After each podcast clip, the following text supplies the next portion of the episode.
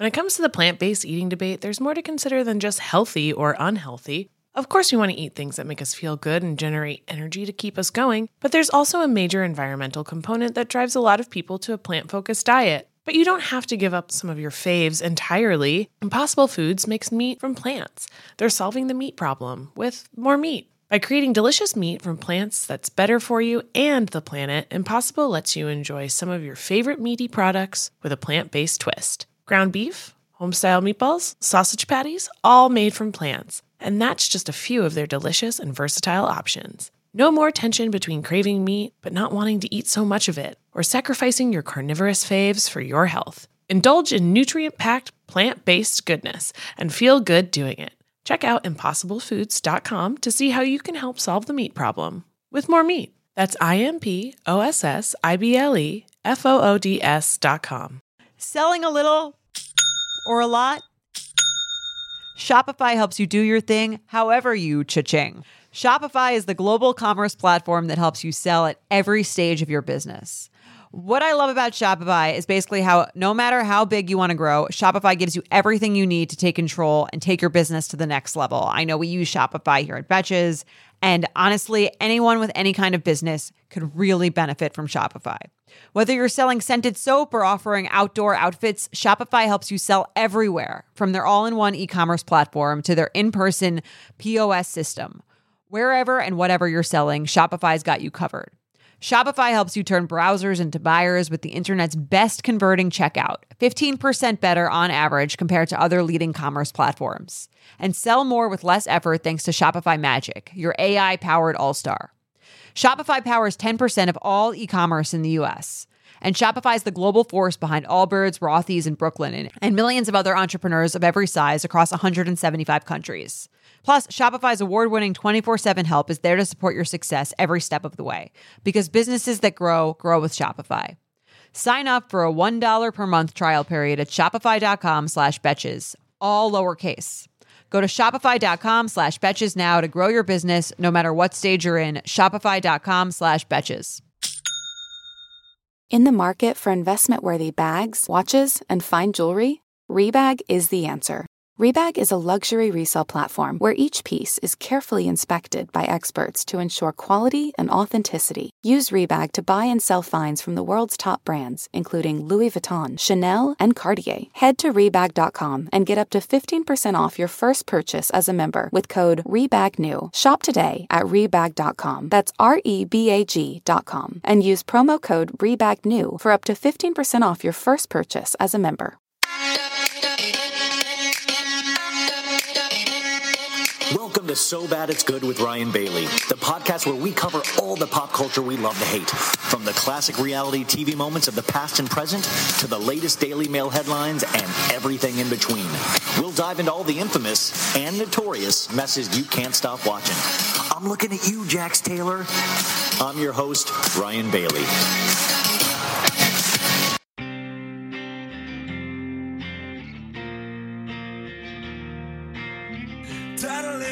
Blind man.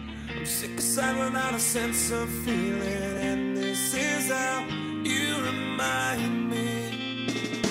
I'm living in that 21st century, doing something mean to it. Do it better than anybody you ever seen. Do it. Screams from the haters, got a nice ring to it. I guess every superhero need his theme music. One man should have all that power. The clock's ticking, I just count the hours. Stop tripping, I'm tripping off the power.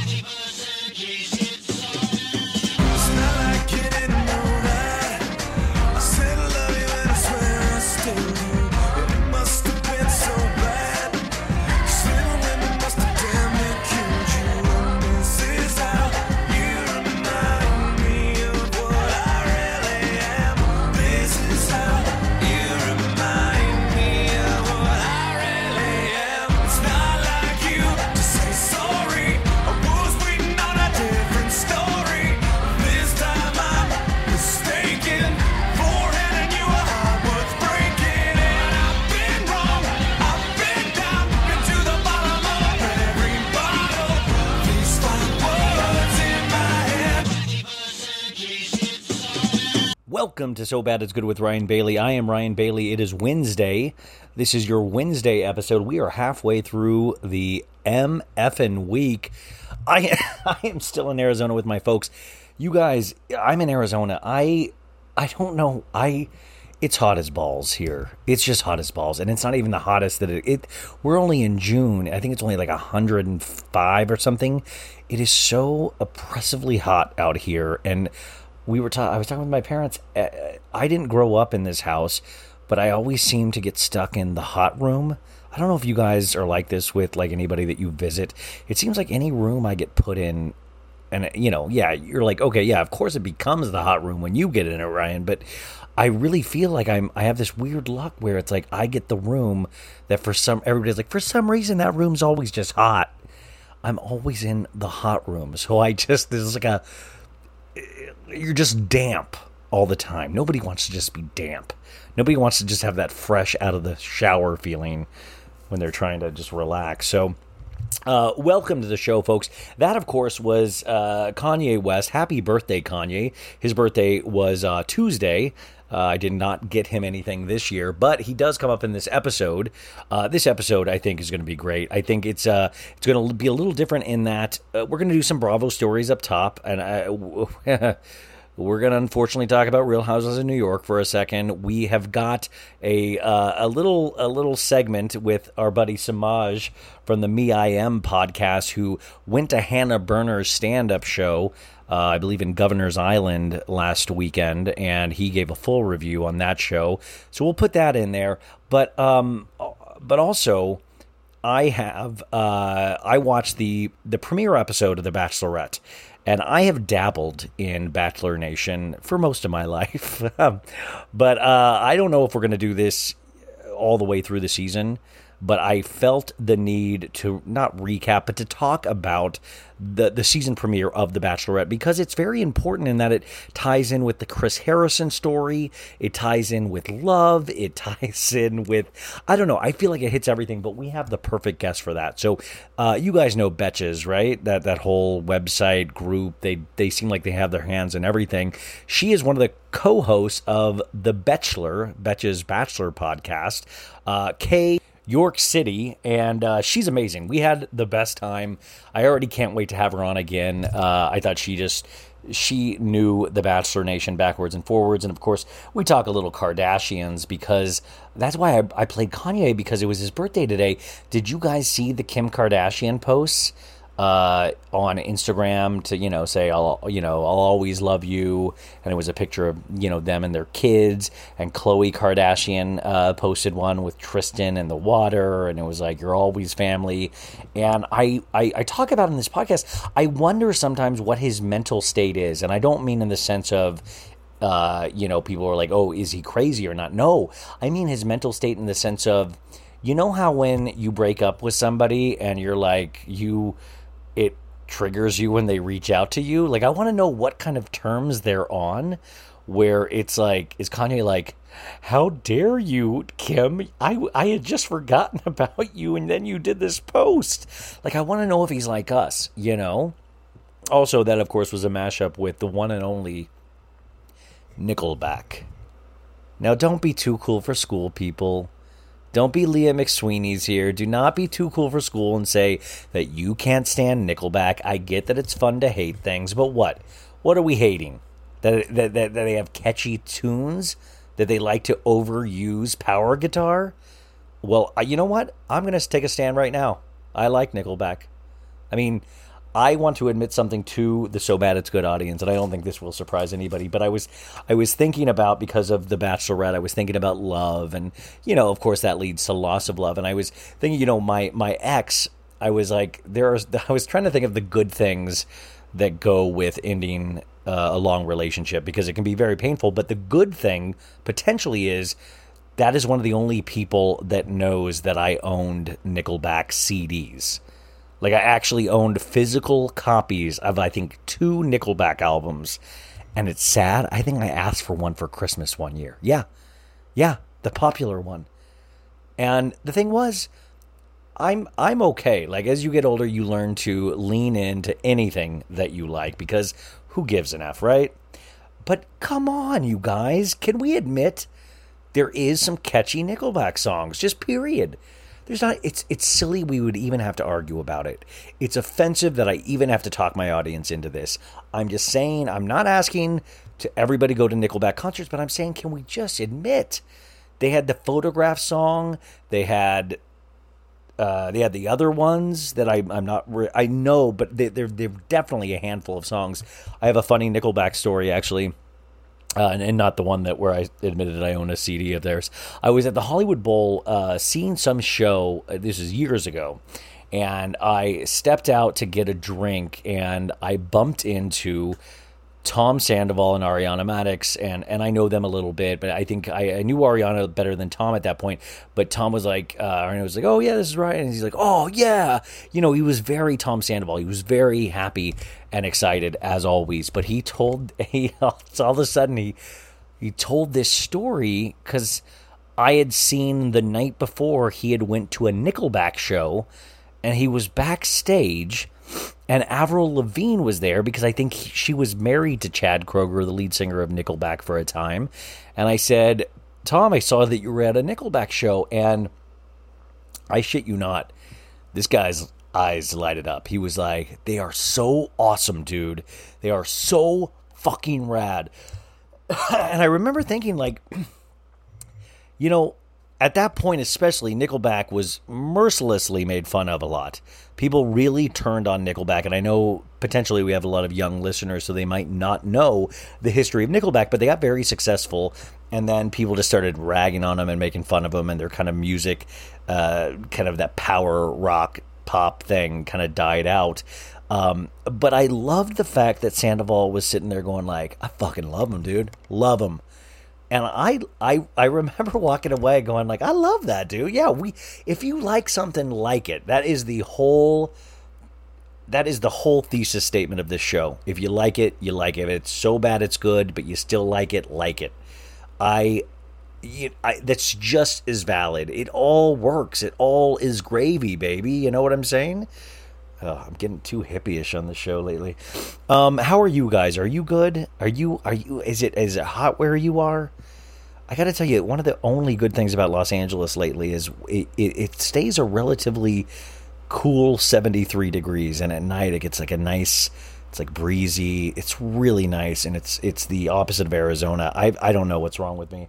Um, I started this off, of course, with Nickelback, but I need to move on to something uh, a little sadder, and I hope you guys will have empathy and give me space and grace. But I was in love with somebody over the last year, and I realized I've realized lately over the last four or five weeks that I I think I had changed. I I don't know. You know, it's like I don't even want to blame this person. Maybe I have changed. So what was once something that was a powerful feeling inside of me has dissipated. You know, is that I, I don't feel the same way and I and I, I felt bad. I was almost ready to ask my therapist, should I feel bad for feeling differently about somebody that I had such strong feelings for? And uh, of course I go to betterhelp.com. Betterhelp.com is proud sponsor of this podcast. Use uh, betterhelp.com forward slash so bad for 10% off uh, your first month at, uh, at BetterHelp.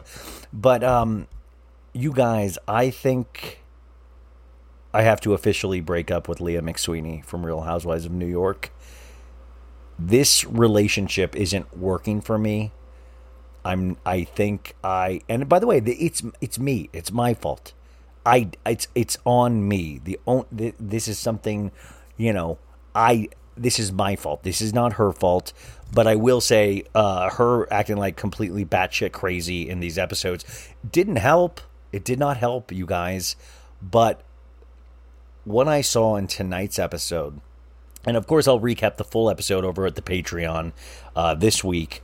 Um, but there were there were, and I want to be, uh, you know, I'm I'm joking to a degree. I'm trying to put a find a way to talk about this um, where we can have a laugh, but. Uh, New York, I, keep trying to make excuses for it, but tonight's episode to me, maybe it just, I think I might, I'm getting to a point where I might need a break from Housewives. It's, it's, and, and, and the funny thing is, it's nothing to do um, with any. It's nothing to do with these conversations around race or diversity. It's not. No, I I encourage that. I love it. I think these awkward, painful conversations end up potentially being better for us in the long run. I I, I don't mind that. But what I do mind is these these bratty people that come in and just scream and i don't know i know that is a, a thing that's been in the housewives um, au revoir uh, for, since the beginning but with leah especially tonight it was very frustrating because we had this really interesting conversation uh, in the beginning of the episode with eboni and Luann, the holdover from last week, where we had this very important conversation where Eboni got to explain her experience and why angry black woman is a trigger for her. And really was very insanely well spoken. And I don't mean well spoken. So there was a scene, you guys, where Heather Hulla Thomson, after this insane, not insane, but like really good conversation happened, uh, everybody was like good, and Eboni was kind of like back in bed with Leah, and she goes, "You are very well spoken, by the way, Eboni." And Eboni was like, "Yeah, I've been told that a time or two. And then Heather left, and Eboni was like, "That's kind of a microaggression as well, you know, just kind of that that." And I don't mean to say Eboni's well spoken. I mean to say Eboni's well spoken in the sense of, "Holy shit, you're really smart," and I I think you would think like I look at Eboni as smart and going like, oh my god, she would think I would be the she would think I'm the biggest idiot. Like I immediately was like, oh my god, I'm nowhere near smart as Eboni, and that kind of smart scares me uh, in the best way possible. But it is interesting with the Eboni. I don't know if you guys feel this way. Is I don't know. Like Eboni is so smart that it's like I I don't even know if not I don't I'm trying to choose my words carefully. I was almost I don't know if it's fair to the other lady she's even there because she literally highlights some that some of these ladies are idiots about so many things. And I know that I hope they're learning from this, but more so than ever we talk about that thing of somebody coming in and having to teach these people uh, about basic concepts that a lot of us have known for our entirety of our lives and it, it, it's such a weird power dynamic because Eboni is just in a class by herself. And I know she's friends with Leah and gives Leah a lot of respect, but like Leah is a dum dum compared to Eboni. Like there was a scene at the end, you guys, where Eboni came in and said Heather Hulla Thomson was uh, talking about how it was bothersome that Leah said that she might not even vote in this election. Yeah, Leah said she might not even vote. Like that was that typical thing, and I've heard that sentiment so much. But Eboni said, yeah, we were. Heather said she was disturbed by that. But then Eboni went on to say, you know, and it's it's kind of upsetting to me because you have to realize this election is very important. It actually, a lot of the things are on the table that, you know, let me exist in this world as a black woman.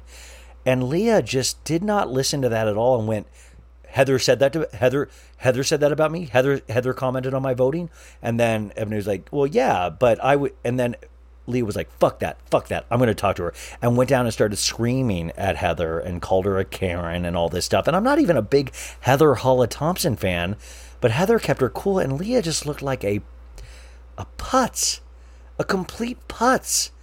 It was so frustrating, and it made me think like I was like it is so crazy how I gassed her up so hard last season.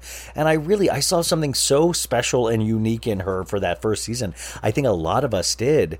And now I'm confused as to who she is. Um, and I know her grandmother is passing away. I know that. So there is that to be factored in. And so I am curious. I still am very curious about what happens the rest of this season. Is this just, uh, but but part of me is kind of scared that maybe this is just who she is. And maybe who she was last year. You know, we saw this alcohol uh, fueled. We saw somebody sticking up to these ladies who, you know, hadn't been done in a while. Bethenny uh, Frankel was no longer there. We were all in a pandemic. I mean, the way we come to art, the way we come to these shows that we watch is very important. It's part of it. It's like another character. Where you're at when you watch a show can determine if it's a good show or a bad show for you and you alone. So when I was watching that and I was trapped in my room and I didn't know what was happening, that kind of brashness was so exciting. And at the same time, she said a lot of her fears, and I thought that honesty was amazing. But now to me, she seems like a spoiled rich kid. And I don't even think she's rich, but she's coming off like a spoiled rich kid that brags about art and artists and cool things and cool kids. And I just don't love any of it. I don't love any of it. And it frustrates me because I. I want to like her so bad. I want to uh, stand up for people uh, that I believe in, but at the same time, I'm like, I'm really second guessing myself to like, am I wrong? I feel like I could be completely wrong. And it frustrates me to be wrong, you guys. I don't like it. This is one of the only venues where I feel like I usually have a good grasp on what I believe. But I'm not going to lie to you guys either. I'm not going to keep pushing this. But I keep having this thought of like, oh, I'm going to all of a sudden get permission to interview Leah. And I'm going to be like, I don't know at this point what I'm going to say, you know? Well, I might say uh, something like this.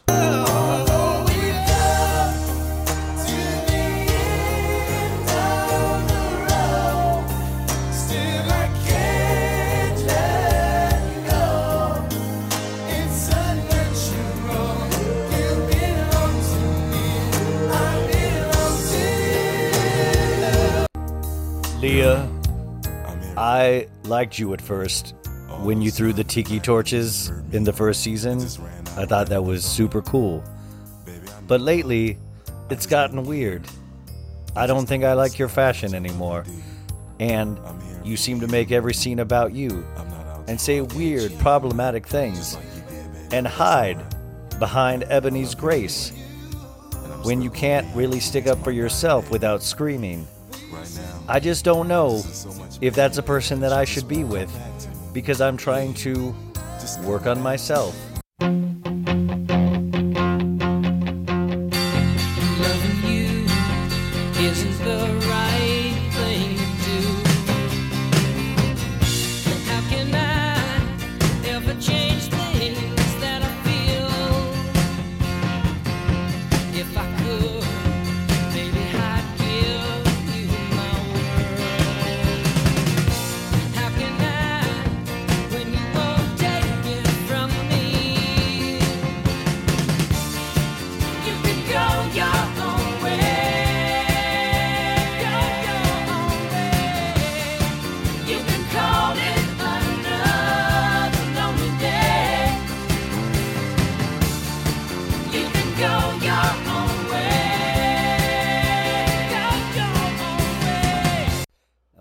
That on that. You can go your own way, Leah. I am done. I can only speak by. By the way, I let songs do my heavy lifting. I and by the way, you guys would die about how long I even took to find those songs. Like I went through so many breakup songs, and I don't even think "End of the Road" really hit what I was trying to say, but it was getting it's like one in the morning and I'm like, this is ridiculous. I was going through all of these breakup songs and then I was like, I think I'm starting to make myself sad over this stupid Leah bit and anyways, so yeah, I'm bummed. I don't think I, I really this is one of the weirdest flameouts I've seen in Housewives history. In fact, I wrote this earlier and I wrote this about Leah. It says Leah seems to be skating by on some sort of quote unquote cool factor that we, and when I say we, I mean me, all told her she had last season.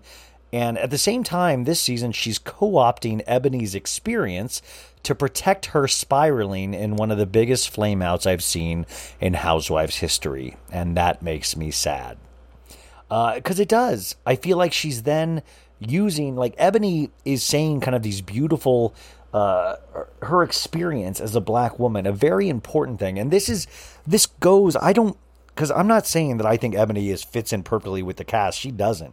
I don't think she does. In fact, I think after watching tonight's episode, I was like, this is a mess, and I don't know how you fix it. And the the five ladies instead of seven or eight, it really just it's too much when I start agreeing with Ramona. When there was a point towards the end, Ramona was like, "Oh my God, just stop the yelling from another room." She's like, "I'm so sick of it." Blah blah blah. And I was like, Ramona is dead on.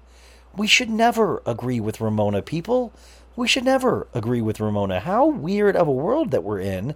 But I feel like Eboni is sharing real things that have happened to her. And it's a very important conversation. And I don't mind that conversation. I think people, um, some people in the Bravo universe are like, oh, I'm tired of having these situations happen, which is just so weird. It's like, well, that's life.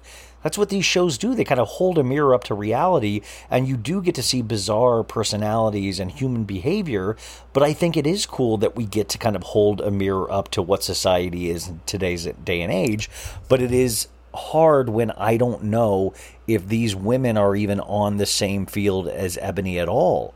Like, I just don't know if it's fair to anybody involved, and I'm excited to watch the rest of the season, even though I feel exhausted right now.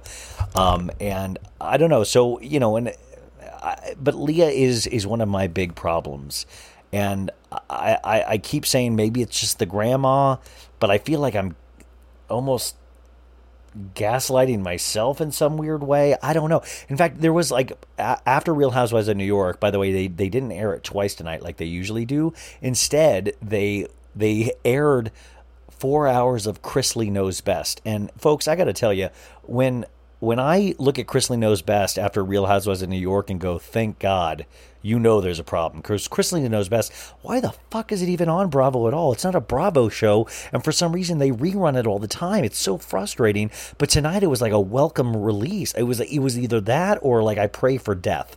It was either watch Chrisley Knows Best after New York or just pray for the sweet release of death. You know what I'm saying?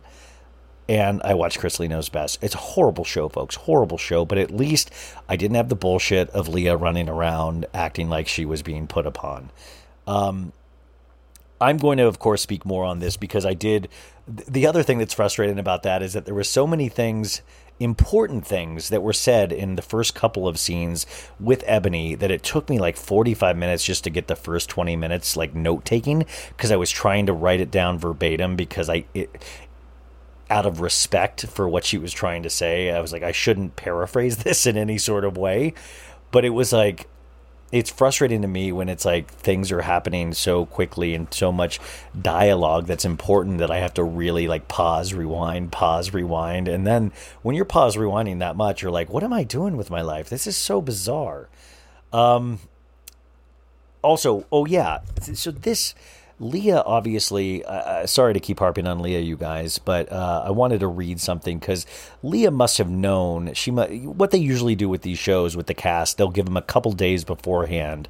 Um, so they can watch the episode. So I'm not sure exactly when Leah got this, but I think it was probably sooner, like, you know, in the last couple of days because when I had woken up uh, from my beautiful slumber, I noticed on Leah's story she had posted a notes app, uh, not a notes app apology, but just a notes app uh, verbiage thing here. Verbiage thing. What is even is this? Um. Oh, she deleted it. Oh no, no, here it is. Okay. So this was 18 hours ago. Okay, she she goes, I am seeing a narrative emerge that I'm not comfortable with, and thus, thus, feel the need to speak out. Heather was unable to forge natural connections with any of the women, and that is why she discontinued filming. Everything that she's been saying about me in the press these last few weeks bears no resemblance to reality. I took issue with her from the beginning because I'm not a fan of a disingenuous person. She says one thing in the press and another to people's faces. Say what you mean, mean what you say. I never once lied to her or about her. It's no secret that I was having a hard time on the trip due to a tremendous personal loss that I was dealing with in real time. Heather was well aware of this and acknowledged it. I apologized to everyone for being aggressive and squashed it, including with Heather. to now have her out in the press spinning lies about me while openly attacking my mental health and sobriety journey and falsely accusing me of assault is wrong, dangerous, inappropriate, and a sad attempt to save face simply because she couldn't hang cut it on the show. You will see all of this play out in the coming episodes. See for yourself. There are some historic issues that we address this season that are far more important than trying to keep Heather relevant, which are being clouded over. God, see, damn it, Leah, you're right. There are far more historic issues, but you're clouding them over. You're just as much a part of this as He- Heather. You're clouding them over by your behavior. Am I going crazy? Am I the only one seeing this? I feel like, am I like, is this me being like a weird dude? I don't know. Like, I feel like this is so clear. Um, she goes, I'm proud of this season. It was an incredibly tough time to film. There was a lot of heaviness in the air, and yet we did it in our own way. In closing, Heather has accomplished nothing but proven my point. The entire reason I took issue with her in the first place has now happened to me come full circle. She defames women to lift herself up. I won't allow myself to be dragged down in this dumb bullshit because she can't be honest about why she really stopped filming. Now, I like Heather is annoying in her own right. I'm not like a like I keep saying I'm not even a fan of Heather. So that's why it's so bizarre to have to like disagree with Leah here. And I'm curious to see what else happens in these remaining episodes uh, with Heather and and what continues because I watched Watch What Happens Live tonight and Eboni seems to hint uh, and Andy that like this even explodes further between Leah and Heather. So we'll see, but there is now a game that's being pre- played in the press. I, I'm not super aware of all, all the Heather quotes, so maybe somebody could send that to me about what Leah is referring to. But what I'm seeing with my own two eyes from this filming is Leah actively not liking Heather from the jump. We saw that from the beginning with the podcast quotes. But even tonight's episode, Heather was like, You're so mean to me. Like, you just don't give me a break. You're so mean to me. And that is what I'm seeing as well. And by the way, Heather is annoying on a whole nother level. Like she does. She says annoying shit. She wants to be in the right. She brought up like Puff Daddy and Beyonce in terms of her knowing the black experience. It's weird. But what I'm seeing from Leah is just like a weird tornado of energy directed in the wrong way and it's clouding important issues that Eboni is talking about. And that is my main issue. And luckily Eboni really likes Leah so she's letting this happen but in a way it completely clouds some of what Eboni is trying to say. So I don't know that's that on that. Also, on Watch What Happens Live tonight, uh, Casey Wilson was on. I love uh, Casey Wilson, but they they played this. Uh, you know, if somebody was a dad, I'd like to fuck a dilf. And Jax Taylor was on, and Casey and Eboni, who was on as well, both said hell no. And Andy said he would want to fuck Jax. And they were like, Andy, are you kidding? And Andy was like, well, early Jax. And then he said something like, well, you know, I I have to say things like that or something. He kind of made some excuse. Also, Casey said this hysterical joke about Kathy going, Andrew. She goes like, Andrew, we had Kathy Hilton there all along, and we had to put up with Teddi. We had to put up with Teddi for all these years, and Kathy was there all along. And I thought that was so brilliant. Because, by the way, at the end of the day, we see Teddi trying to like desperately keep attaching herself to these Beverly Hills ladies, especially with her podcast. They keep going on her podcast. And um, I believe we're on the same podcast network. Hi, Teddi. Yeah, hope hopefully you'll come on the show. But um, nobody wants that. Like, I'm glad she's forged these strong friendships with the females, and I hope that that's enough for her because I don't want to see her on the screen. Like, I have no desire. And Teddi is trying to insert herself, but to me it cracks me up because Kathy Hilton even remember when uh, uh, Kyle had that Instagram the other day with Teddi in it, and Kathy had no idea who she was, and she wrote it. She's like, "Who's the lady dancing in the background?" Classic Kathy, you guys. Classic Kathy. I love her. Um, below deck, you guys. I'm going to talk about below deck sailing yacht uh, a little bit more at length uh, at a different time with a guest. But I want to just really quick because I did a post about this that uh, it, it, it's very, it's a very exciting season. I really love below deck uh, sailing yacht this season. Um, but one of the reasons why I like it uh, is because we have this romance on the yacht uh, between JL, or Jean Jean Luc, uh, between Jean Luc and uh, Dani, and we know that Dani just gave birth to a baby. I am here to tell you that that baby is allegedly JL's. So it is so eerie to watch a show on Monday's episode. JL's begging Dani to like you know be with him, and she's like, "No, you're you're too young, and I'm in my thirties, and blah. I'm ready to have babies and get married, and and they she even like you know what well hey we'll just have sex and see what happens and if we have a baby it's meant to be and then she fucking did get pregnant and that's why these shows sometimes really work because we see the aftermath so it's like watching a prequel to some like dramatic event but the reason why we know, and I hear that this will come out on the reunion, you guys, so that's very exciting. But JL's mom has been in some of the Facebook groups, and I believe, from what has been pointed out to me, has made some comments about how Dani has ruined his life.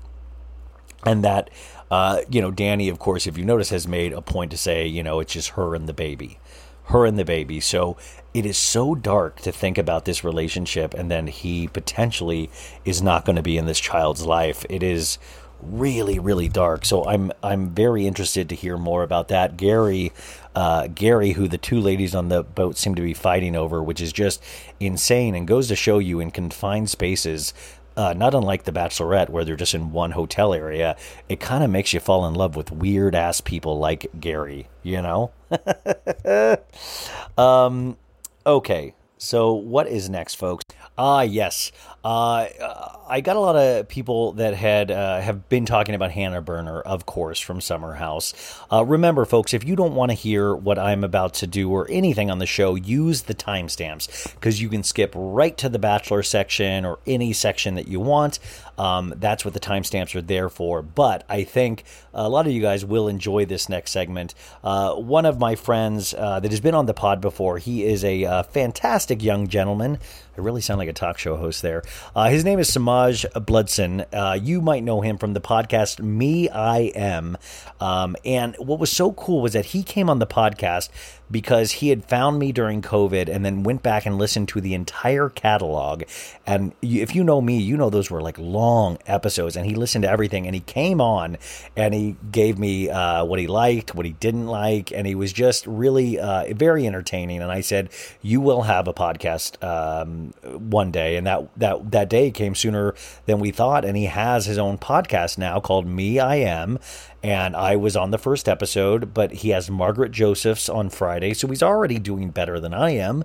I mean, but he uh, he was on the Patreon because he took uh, he did a boots on the ground at Margaret Joseph's book tour, and I put that up there yesterday. But he also went to Hannah Berner's stand up show last weekend, and he uh, he was boots on the ground for us. So here is my interview with Semajh about his experience at Hannah Berner's stand up show. Now, of course, Hannah Berner was the person who was a cast member of Summer House until recently.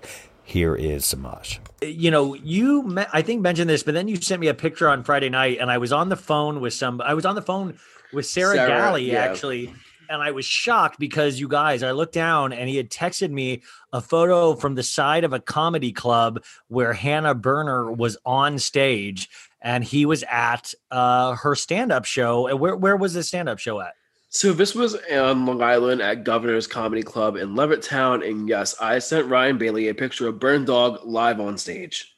And so I, okay, so you watch this entire season of Summer House. So you watch this season of Summer House, and you're like, I need to see that stand up. Like this, I, need to be there if this girl's doing stand up. That she's hysterical.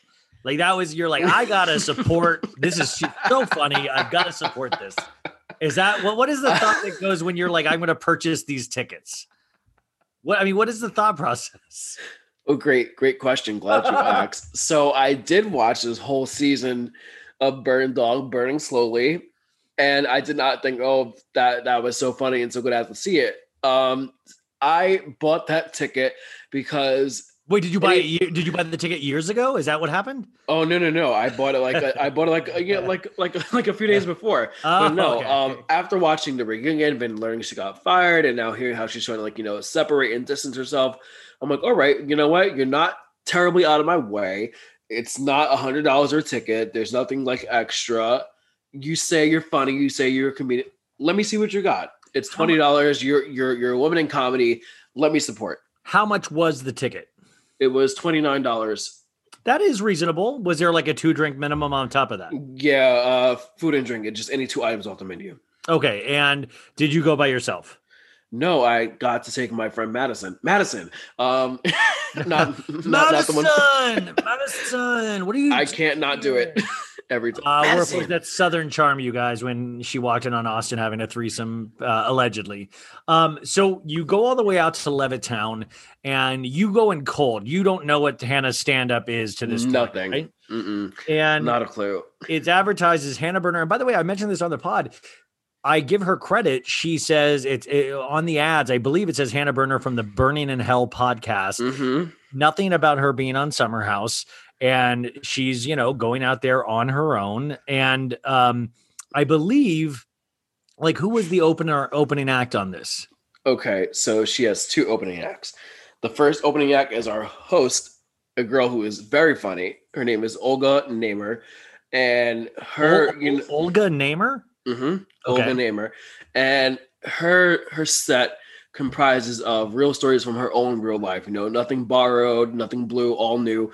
And her story is like, you know, she was raised an Orthodox Jewish girl, and um, her set chronicles her life from you know growing up in that uh, teenager, her marriage, her divorce, and now dating as you know a single and unorthodox Jewish woman. So one joke that like really stuck stuck out to me was um she said, so you know, I was married at 17 and um, you know, it was cool. She's like, you know, I got an allowance, I got something about the house, I got to have sex. And she's like, you know, all my other friends like, oh my God, you got married, you should be going to school, you should be going to college. And so, you know, when we all turned 21, my friends were, you know, fresh out of college with debt. And she's like, and I was fresh, she's like, I was fresh out of a marriage, getting a divorce and getting alimony. She's like, so who won now? and um, yeah, no, she did really good. Um, Did that did that joke go over well? It did. She had me Did- laughing the whole way through. Did you She notice opened- if did did Hannah steal that joke later in the show? She did not, but Okay. um, no. Uh, what do you call it? Um, Olga also told us that uh, she opened for Chelsea Handler, like she had just came off a tour opening for Chelsea. And it's funny because so that was this Friday, June June fourth. Two weeks ago, I had seen Olga at the Comedy Cellar in New York City in Manhattan on like a whimless accident because my friends had taken me out for my birthday. I came to New York for my birthday and we just wanted to see a comedy show. We had tried to see Des, but his show was like sold out, no standby, nothing. You're thinking of Des Bishop, who was is Hannah's fiance. Yes. So uh because that was so that we went to the club next door and Olga happened to be one of the people playing. So that was my second time seeing her. Same set. This one was a little longer with Hannah, but again, still very funny. Two weeks later, still funny. So I enjoyed that. And Vince was like, all right, so I'm your host, but here's your opening act. And lo and behold, our opening act was Desmond Bishop. Now, was that a surprise, or did they advertise that as the Surprise, complete surprise. Okay, so because I had heard somewhere that they, that they were throwing him on the bill to sell tickets because she couldn't sell it out. Oh, But you, that was a surprise. No, I'm I know I, I read that somewhere, but maybe that was a different show.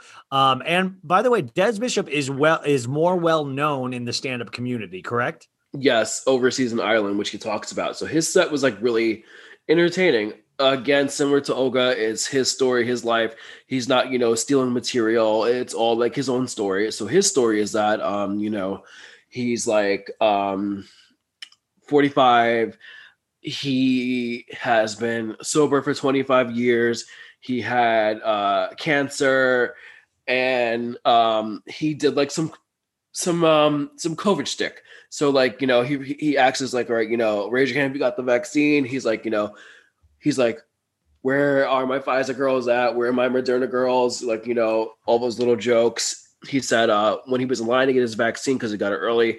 He said the old people behind him would ask him, "Oh, are you a teacher?" Because the way he dresses, he had like a, a suit jacket on and a t-shirt and like khakis. And he's like, "No, I'm not a teacher." He's like, "I'm a cancer survivor."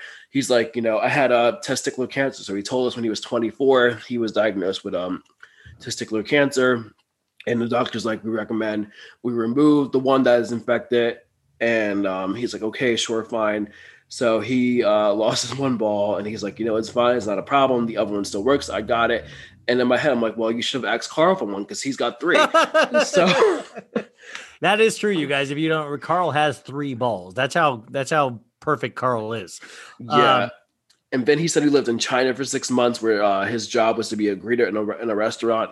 I forgot the phrase he said because I don't know Chinese, but um, he said he would say it all the time, and like all the Chinese people that came into the restaurant would say, "Oh, your Chinese is so good, good for you, good job," and kind of like you know patronize him. And he's like, you know, and we don't do that here in America. He's like, you know, when Chinese people come to America and they ask us a question, we don't say, "Oh, your English is so good." He's like, maybe we should. He's like, you know, maybe he's like, maybe that feels nice. And you know, he just goes through his again, talking about the cancer, the COVID. He said when he was 14, um, he got kicked out of St. Francis uh, High School in Queens. So his mom sent sent him to Ireland. He got kicked out for drinking too much. Like he was an alcoholic at 14. Oh, wow. And he's like, he's like, it was a bad idea to go to Ireland. He's like, you know, I'm going to the Olympics for alcohol over there. He's like, so now when I go to play as an adult and I tell them I'm sober, I get booed off the stage. And when I go to my AA meetings over there, I get protested at. He's like, oh, you can only have one drink. You're fine. So he talks about his journey through all that. And Des was funny. I definitely laughed during how Des's long was his set?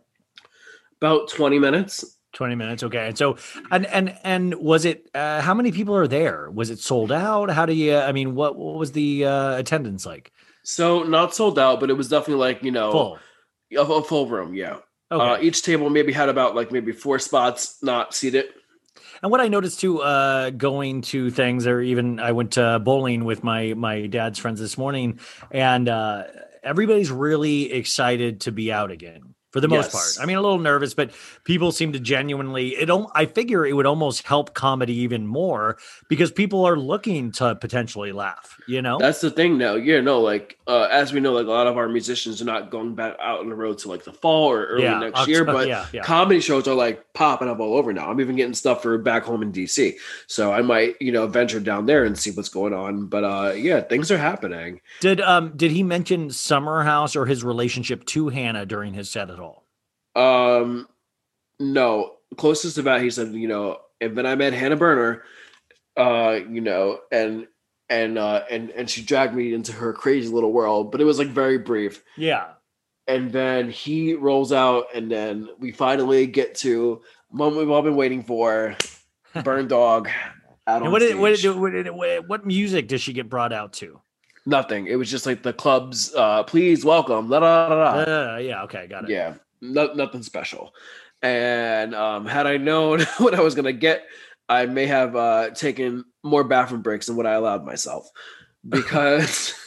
Because Let- why? you know what? Let me say this. She looked great. Hannah looked really good. She had on nice makeup. Her hair was done. Had on a very nice black. Hannah looked very, very good. And you know what, good. Ryan? That's half the battle. Looking Well, good. I mean, honestly, it is. I mean, I feel like that's this, you know, style over substance. A lot of the times with anything, if you look good, that really does a lot of the some of the heavy lifting for people. You know. Hannah looked amazing. Let, look, Hannah looked very, very good. Let me. Hannah. She looked good. so. Um, She's already winning. She's already winning. Yes. Um, and one might raise the question, as you as you just asked me, you know, did Des mention the show? Did Des mention anything about uh, you know, her being quote unquote famous, whatever?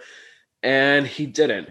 And as we know, Des is also a comedian, and I think maybe he wants her to maybe not continue. Maybe he wants her to fail a little bit because uh, her routine. Uh, maybe you wouldn't know that she's ever been around any other comedian with the way Why? that went. Why? What happened? So she started off, you know, just talking about herself briefly, and then when it got time to tell the jokes, a lot of these jokes were not jokes. It was um, a lot of recycled content, a lot of like you know memes that are you know relatable, things of that nature. Wait, what do you mean? She like explained memes? Um, no, she would take a meme and kind of present it as a joke to us. Perfect example. She says she was on a hinge date once and she was reading a guy's profile, and in his profile it says, "If you don't like the office, then we can't. Then we can't date. We can't be friends." And her big wait for it. Her response to that was, "Liking the office is not a personality trait." How many times have we seen that meme or like that post somewhere? Oh wait, that was the punchline? Yeah, Oh, um, yeah, that's not. Original. No, we've seen that like a thousand times. But you know what? That's really fascinating because you know we know that Hannah is relatively new to stand up, or like you know the last couple of years, right. where you almost, if you live online, you would almost think that is what comedy is is the memes that we see. So it almost would make sense where she would think that's what jokes are, you know? Yeah, but then even if that's the case, let them be your memes, not ones that have been stolen and reposted by everyone else for like the last, you know, two years. Another one she did, she did that kind of like, you know, breaking down the Disney princesses. She's like, you know, Cinderella lost her shoe because she was drunk, or you know, poor Snow White living in a house with seven men. How awful is that? Yeah. Or you know, like um, what do you call it? Uh, you know, uh, poor Mulan. You know, she just wanted to be like, you know, better, better than the boys. So like, you know, little things like that. One thing that I did enjoy about was like original was that um, as any comedy show, sometimes you'll have a heckler. So like, you know.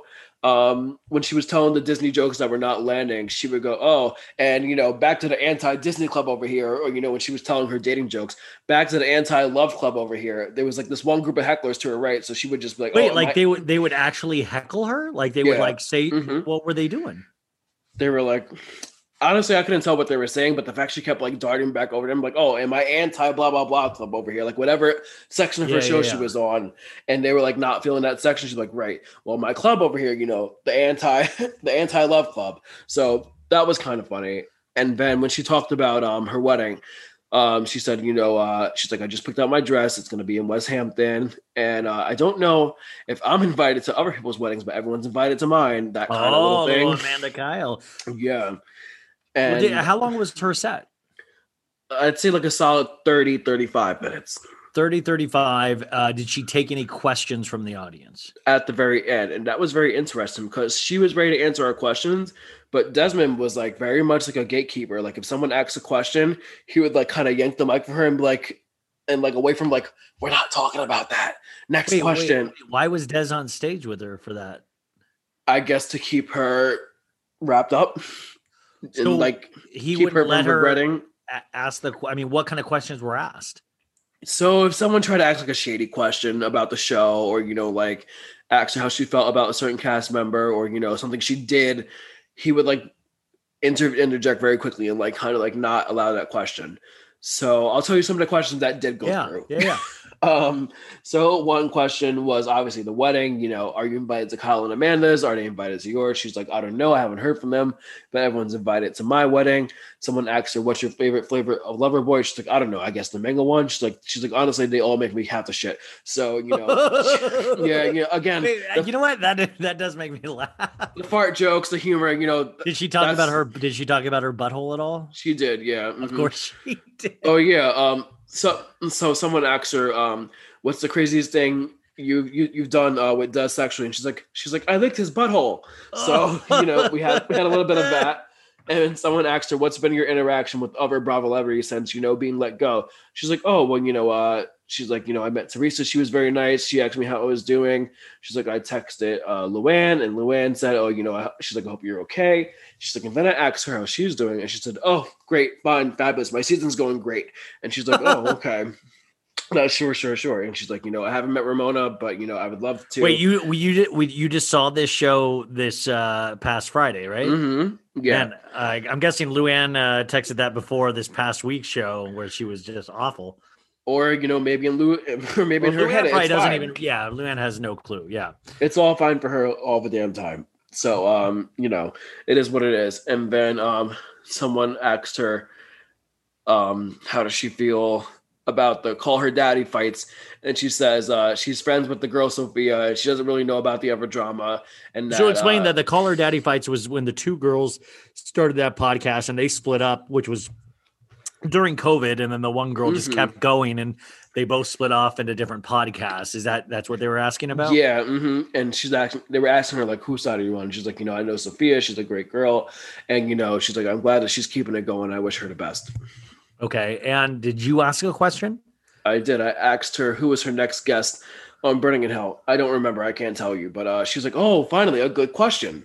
Oh nice but but funny enough you don't remember the answer mm, Couldn't tell you if Right. if, you put, if you put a, if you put a gun to my head. R RIP me. So I and I really want to ask this like honestly because I don't you know, you do not have to worry about what I've said about Hannah in the past or what anybody said about Hannah in the past. Right. Like, honestly, don't like what your honest reaction to this as a stand up show. What did you think? I mean, I know you've already kind of hinted at it, but like, what was your overall review of this as somebody that sees a lot of shows? And if you take the Bravo out of all of it, Mm. So see, I that that's the issue. I don't think I could take the Bravo out of all of it. I don't think I would know a Hannah Burn without the Bravo. no, of course, but I'm saying, like, as can you divorce the since Oh. you really didn't talk about Bravo until the very end? Yeah. Okay. What was that like? So overall, I would say it wasn't funny. There were moments where I did laugh or smile, but I think that was I think that's all attributed to that this is Hannah Berner from Summer House. If this was a regular person telling this, I don't think I would have connected, or maybe I would have. Maybe I was expecting more because it was Hannah who who who's always been marketed as a comedian or as the funny girl. Maybe I was expecting more. But um the first half of the set, it was better than the latter half when it was like, you know, Office is not a personality trait. Disney Princess is this, you know, and then like all like the poop jokes, you know, holding in a fart and like all that stuff. So I don't know. I will say Wait, wait, wait, wait, act- wait. I did the holding in a fart. I didn't. I don't think I heard that. Joke. Yeah, no. So she was like, you know, she's like, you know, when I'm on a date, she's like, I'm thinking about when I can fart. I'm trying to hold it in. She's like, or you know, like when a guy is going down on me, I'm trying not to fart in his face. Oh, you know, just just like her regular, you know, Yeah, dirty yeah, joke yeah, humor. Yeah, yeah, yeah. But I will say the funniest person was the opening act, Olga. She was the You know, funniest person. Sometimes the people that host those things really are because they're like deep in the clubs. And the thing with like Hannah is is, is the thing is, I think what I hear about stand-up comedy, like anything, even in podcasting, is that the more you do it, the better you get. I think the mistake potentially is selling headlining things when you're not a headline, you're not ready. You're capitalizing on your name, but you're not headliner ready. Where that's why somebody like Des has been in the clubs and has been doing stand-up for like close to like over a decade, you know? So that I think so in a way, you know, I guess she has to do this to capitalize on her name. But I sometimes wonder, is it the and really taking away my thoughts about her this last season, is it the smartest thing to do when, you know, she really could get really good if she keeps She could. going. But is it good to be a headliner before you're a headliner? Um, so probably not, but I think it's good to do it now when like, you know, we're not open to the world where like, you know, let's say this was two years ago, um, and we were selling tickets regularly, she might not have sold enough to have a show. But I think because now everything is limited and you know things are smaller and like more kind of batch style, I think it's a good way to kind of you know get that out and maybe and maybe she can find her rhythm and get better. Like I'm sure you know, like like you said, if, if she spends time and really really digs in Yeah. and works on the craft, I'm sure she can be a very very funny girl. And I you mean, know stand-up, maybe she even- was funny to other people. I don't but know. even facing the audience itself is a victory in some weird way because that is really such a tough part of stand up or any kind of theatrics is you know getting in front of that crowd um but i mean was there i guess was there a lot of awkward moments where everybody was just silent no, and let me tell you why. Because because she was um, farting the whole time right I wish no. Um, so the reason why there was no awkward silence because one of the first things she said was, "Giggly squad, where are my gigglers at?" And the whole room just uproar. ah, so the everyone- squad yes Yeah, so like she had she had she had like her built-in her built-in laugh track, so everyone was like pretty much there for her, but mostly for diehard Giggly Squad fans. So I think again, if it was a regular show, you know, she wasn't this you know um big big Bravo personality. It was like you know maybe just her. It might not have gone over so well. I do wonder if you know. I mean, I wonder this with any performer, but I wonder if Hannah walks away from that show thinking, "Holy shit, I'm Dave Chappelle," or if she's like, "Oh man, like that was rough," you know? Good question. Uh, you know, what? I'll send her a tweet. Well, How, I- how, how'd you feel about your show on Friday night? Are you going to approach her to be on your podcast? Not joking. No, no, no, no. no. I, would love ask that you went all Olga. did- I, I love that you went away uh, all the way and did this. That is really amazing. Any other things about the night uh, that stands out to you? What were they selling Hannah Berner merchandise? No, there was no merch table. But what I will say is that the venue's bathroom was scary. It was like one red light, and it was like one of those uh, bathrooms that you gotta take a step down to get into. And it was so dark. I like tripped down the steps. I couldn't even see like the stall. It was so dark. It was scary. But only benefit to that was there was no pee shyness because you really you couldn't even see your hands in front of your face. Now, I just talked about that last week. I was uh, You did. next to somebody, and I'm not used. Thanks to for like, speaking up.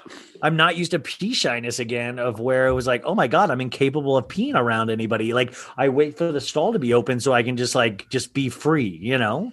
Absolutely. Yeah, no. So that was the only benefit. And I will say the French fries were very good. I had cheese fries and I had a Heineken Zero, and it was uh, very good. That's amazing. So Semajh Bludson, ladies and gentlemen, from the Me I Am podcast. Go check it out.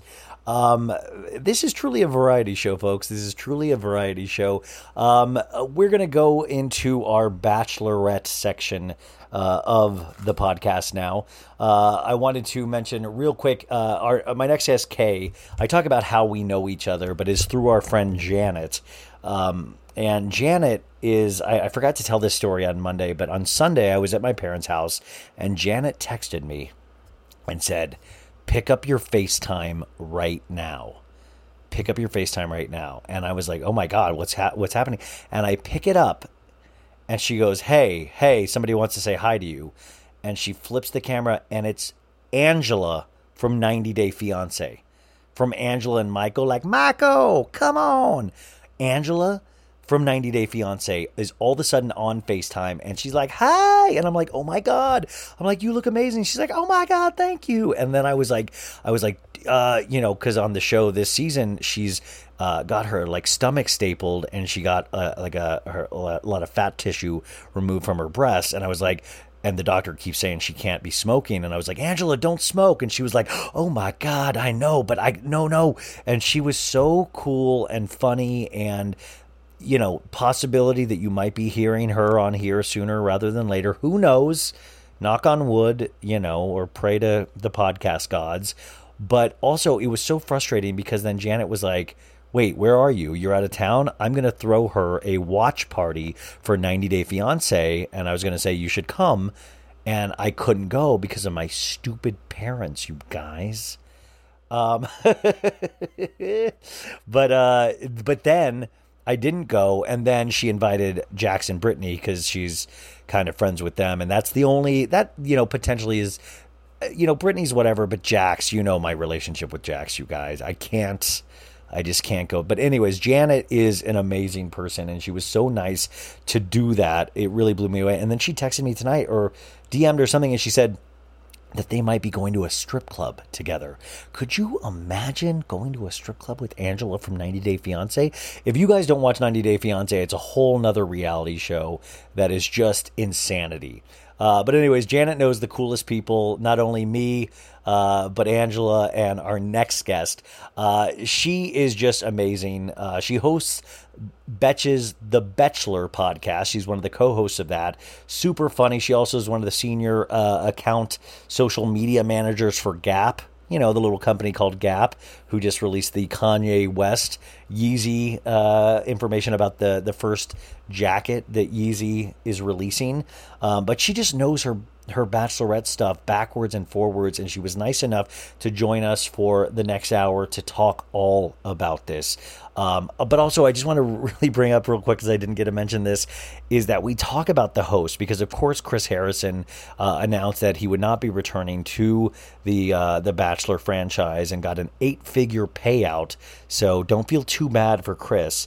Um, but I want to say that they replaced uh, him with Tayshia and uh, Kaitlyn Bristowe, and they were. It was a weird vibe. It was fine. They did good, but I think they were produced into being a little giggly and a little I, I don't know. I don't know if that worked or it's going to work more than one episode but it was creepy in its own way. And the only way, way i bring that up is because chris harrison like i've always said on the show has its own form of creepy. Like if you watch the show and somebody was like ha- having like a bad time he would just pop out of the bushes and he'd be like how are you? You don't look like you're doing good. Can i help? And the girls were like an amped up version of that. So I will give the girls credit. They were just as creepy as Chris Harrison, but in a different way. So, uh, somebody that is not creepy is our next guest, Kay York City.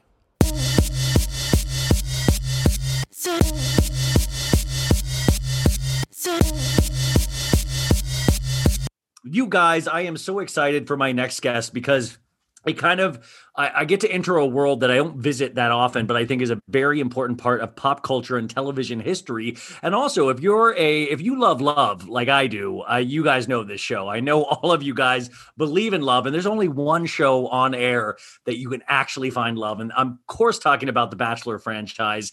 Uh, but a couple of weeks ago, I had the uh, the honor of going to a friends and family Tom Tom event with our our good friend Janet, and I uh, ended up sitting at a table with my next guest, and she was funny as hell. And I was like, oh, and then I would anytime I meet somebody funny, I'm like, you should do a podcast. And it turns out she already does a podcast, folks, and it turns out she does this for a living because not only is she a uh, senior social media uh, manager, we'll find all all about that for Gap, which just launched the Yeezy line today. So this is like breaking news. But she also hosts the insanely popular uh, The Betchelor podcast from Betches, Kay York City. Thank you so much for being here. Oh my god, I'm so excited to be here. And honestly, when you were talking about the um, there's only one show you could find love, I was like, 90 Day Fiance. Yeah, yeah. By the way, yeah. We will be talking about 90 Day Fiance.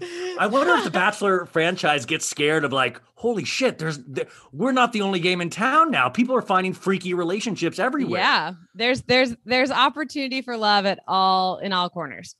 I have so many questions for you, not only about the show, but about you, um, because you just really do have, you, you just recently moved from New York to Los Angeles, correct? Yes. Mhm. A- And you really are a, uh, a senior social media manager for Gap. Yeah. So I started um at first I was I was with Betches for about four and a half years. Um I was one of the first people there and um got to, you know, grow the company with all of these women which was really amazing, which led me to the Betchelor podcast, which we'll talk about. But now I am at Gap and I'm recently at Gap. I started in January. And um, right, we I'm the lead social manager there. So I oversee like all of our social media that goes up on all of our platforms, work with our sister brands. And um, it's really interesting to go from where I was to where I am now, but it's I think it was much needed. I need a little bit of a change of No, pace. and you guys, if you you probably already follow her on Instagram, but she does it so well, and she's one of those people. You know, she'll put music to it, and I'm gonna sound so old right now, but she'll like she'll get in your face. She gets her girlfriends in your face. She's all. It's really actually. I'm always like I'm like, oh, that that really is entertaining eh, because I really do view Instagram as kind of a weird art form slash TV show. Like I call it my stories. Like oh, I'm gonna I'm gonna go sit at night and, and read Daily Mail and then watch my stories. You know. Well, yeah, if you're not watching every single Instagram story before you go to bed, what are you doing? That's I the know. news. That's your news source. Like you're downloading what happened with everybody during the day.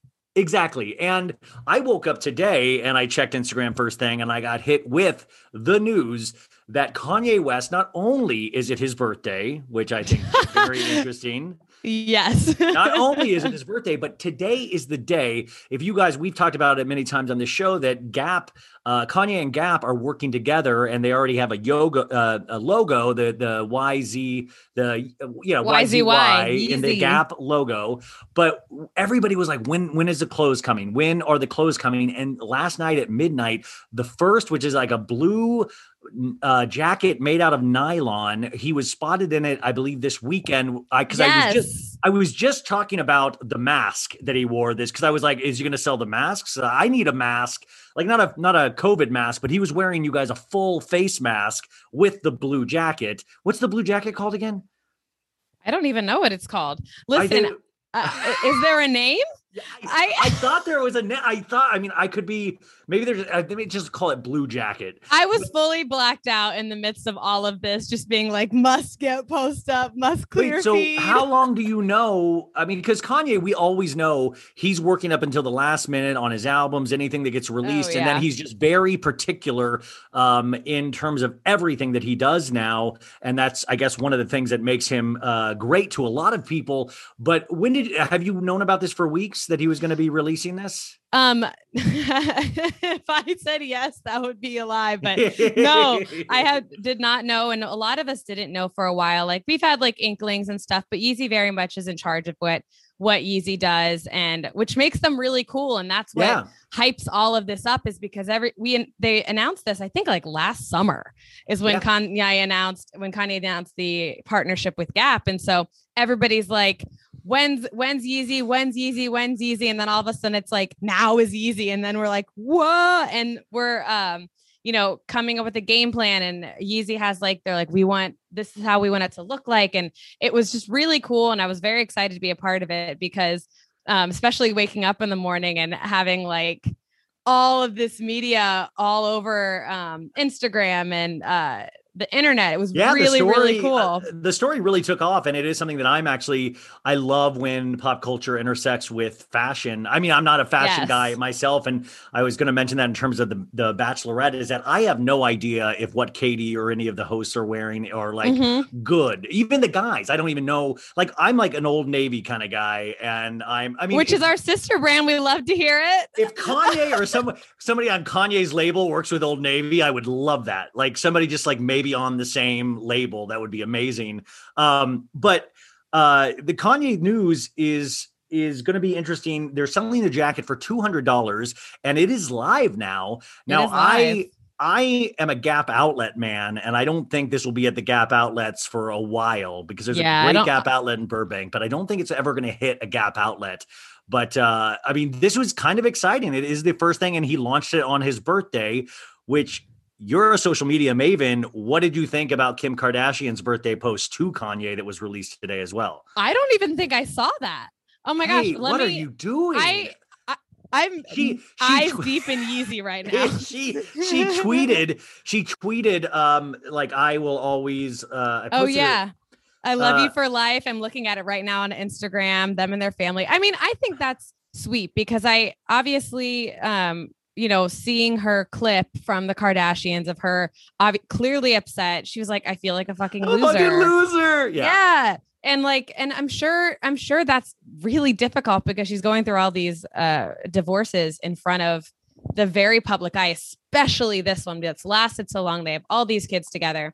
Um, but I think even from her breakdown on camera, she was like, I love this man. Like there was nothing wrong. She was just like, I just can't do this anymore. And this is what has to be best for me. and, and she was talking about a very uh, intelligent well i mean almost uh, very thought out in the sense of he deserves somebody that will move with Yes. him he deserves somebody you know he is a good father she was making sure those things were said and i really do believe she meant them I do But too. is very interesting when kim decides she's done with something she's done with something i find uh, you know we've grown up kind of with kim in a way so it is interesting but these posts we also got one from khloe you guys where I saw the Khloe one Khloe, too. Tristan, Kim, and Kanye at Kim's uh, COVID birthday party, and this is, I believe, the only what an oxymoron COVID birthday party. Yeah, you know, I mean, usually it's parties just because of COVID. True. This is a COVID birthday party, which will be a theme for many years to come, I'm sure. But it was the first photographic proof that Kanye was actually on that island because that was a big rumor too, was that he didn't even show up. They just said he showed up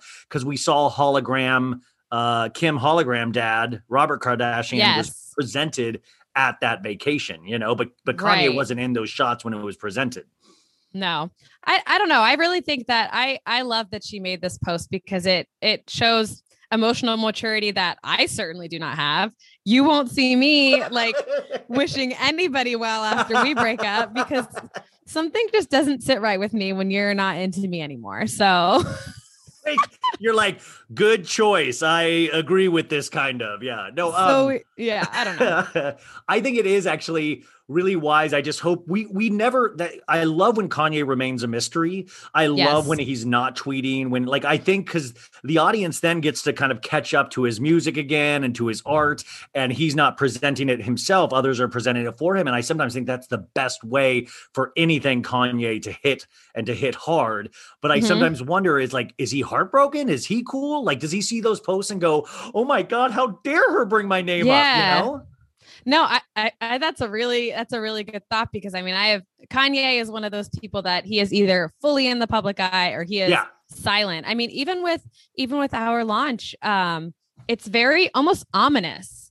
You know, there was no caption, there was no um, no text on anything. It was just the blue jacket, um, just the link in bio, and then we changed like our profile picture to say Yeezy, but that's it. There was no other like promotion. It was Yeah, like you you're not like it, making memes or anything like that. no, if you see it, you see it. And that's and I I really love that about um first of all this launch in general, but like him. It's that like he doesn't have to try. It's like, okay, well, you can have it if you want, it's here, Yeah. but if you don't, then I don't care. I like when it builds a mystery and then the internet does what it does best and just runs with it, you know. Yeah. And, and sometimes the less information, the better, which kind of ties into the Bachelorette in a way because the 1st Mhm. episode of any Bachelor or Bachelorette, we get like a little bit of information. We don't get the whole picture. We get these little like, you know, Joey 27, you know, physicist. Like we get these weird kind of like small bios, but you don't get the full kind of picture of any of these characters. Right. Um, and by the way, I, I want to know, uh, Kay, I want you to know right up top, all the audience, I am sex positive as well. I feel like I, oh hell that- yeah. I heard that 800 billion flipping times last night. Mhm. You would think that they were having orgies every night. They're like, we are sex positive here in Bachelor Nation. Like I was really like, is like, is there like some like sex positive company that they're advertising for? Because I felt like I heard it every 15 minutes Yeah. on last night's episode with Katie Thurston, the Bachelorette. I kind of slept through her season, even though I watched it, but I zoned out a lot. Mhm. Was she talking like was she talking the whole time about being sex positive and all that? Because even the contestants were coming up to her going like they were trying to like, I'm gonna stroke you and I'll go down on you for hours. Like, was there some piece of information about Katie I totally missed out on? At least from what I remember or what I recall, the only time that there was a lot of like sexual stuff was when she showed up. Her intro, her intro on night one was with a vibrator. And Yeah. so that was like the gag of it all. And so they brought that up for like in her promos that she was like, What's the buzz about? It's like, okay, let's make sure everybody knows that this girl masturbates. I know. And it's I'm like, I mean, she Okay. does other things too, but it's like I feel like they've now pigeonholed her as the Mhm. sex positive Leah McSweeney of the Bachelorette.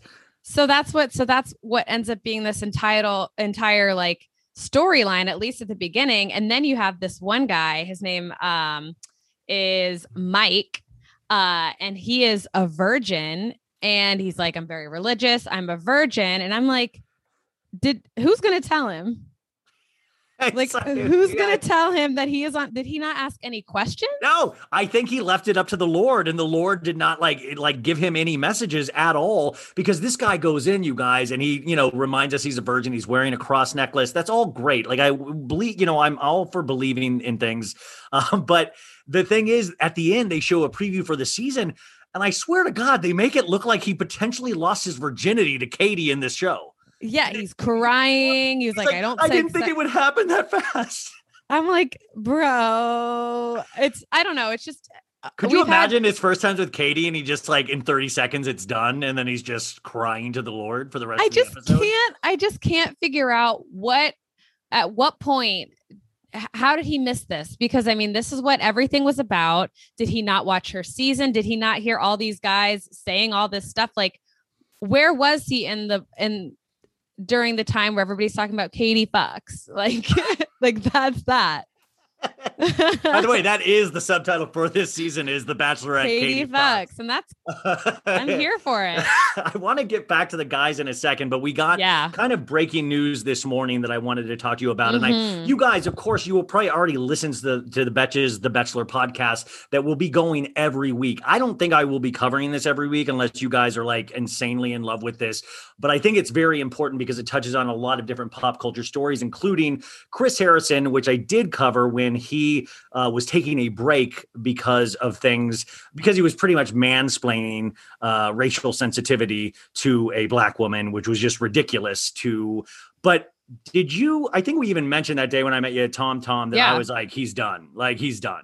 Yeah, I mean, I don't know. uh, Coming from that, the thing is with Chris Harrison that makes him different from all these other celebrities that I've had, you know, these types of situations come out or statements is that I think it would have been different if Chris Harrison wasn't the face of the brand. That is the problem, is that he's not just some random celebrity that just like fucked up, but he is the he's the face of an entire franchise like you don't think about the bachelor without thinking about chris harrison so when you have somebody who has that magnitude and that um uh level of power over a franchise like you have to do something about that and if you don't that's that's the problem is that he is such a such a public figure for this one show well, it's like American Idol with Ryan Seacrest in a way. Yeah. Is that, you know, it's like, well, you know, if we got Brian Dunkleman back all of a sudden, it would be weird in, in so many ways. But also, I said from the beginning, don't ever let your employer see that your job can be done just as well and for less money.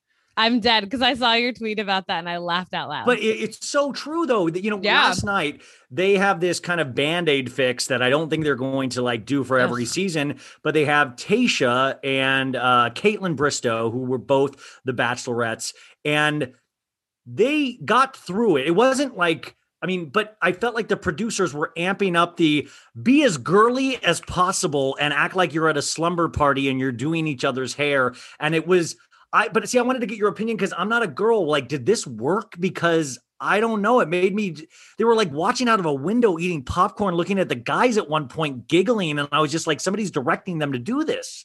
I think I have a lot of feelings about this, but I think that having two women um and making it about this like girl gang and like um it felt very silly. Like silly is the is the It's best word Girl to describe. bosses, girl boss season, you guys. And and honestly, if I were Katie, I would be pissed. I mean, you have these two beautiful girls that are kind of taking away the spotlight. Like a show like this really needs some there needs to be one person at least that brings us back down to earth.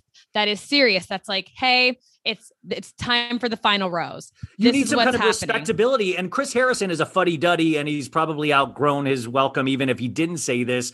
But at the same time, you were kind of like, well, this guy is kind of serious about his job. He's not giggling. Like he, you know, he's Yeah. he's there to actually make something. He's he's the dad in this situation, but it's not like these ladies come off as the mom. They just come off as like giggly schoolgirls. Yeah, it just it, it, it ruined the. I love Tayshia and Kaitlyn Bristowe. Like I'm here for all of that, but Yeah. it really ruined the um credibility for me. Like watching them just like giggle back and forth and sort of take the spotlight away from Katie, which is also weird. It's like this is Katie's season. Don't be like cutting to them eating popcorn in the window, like you said. What? Like what?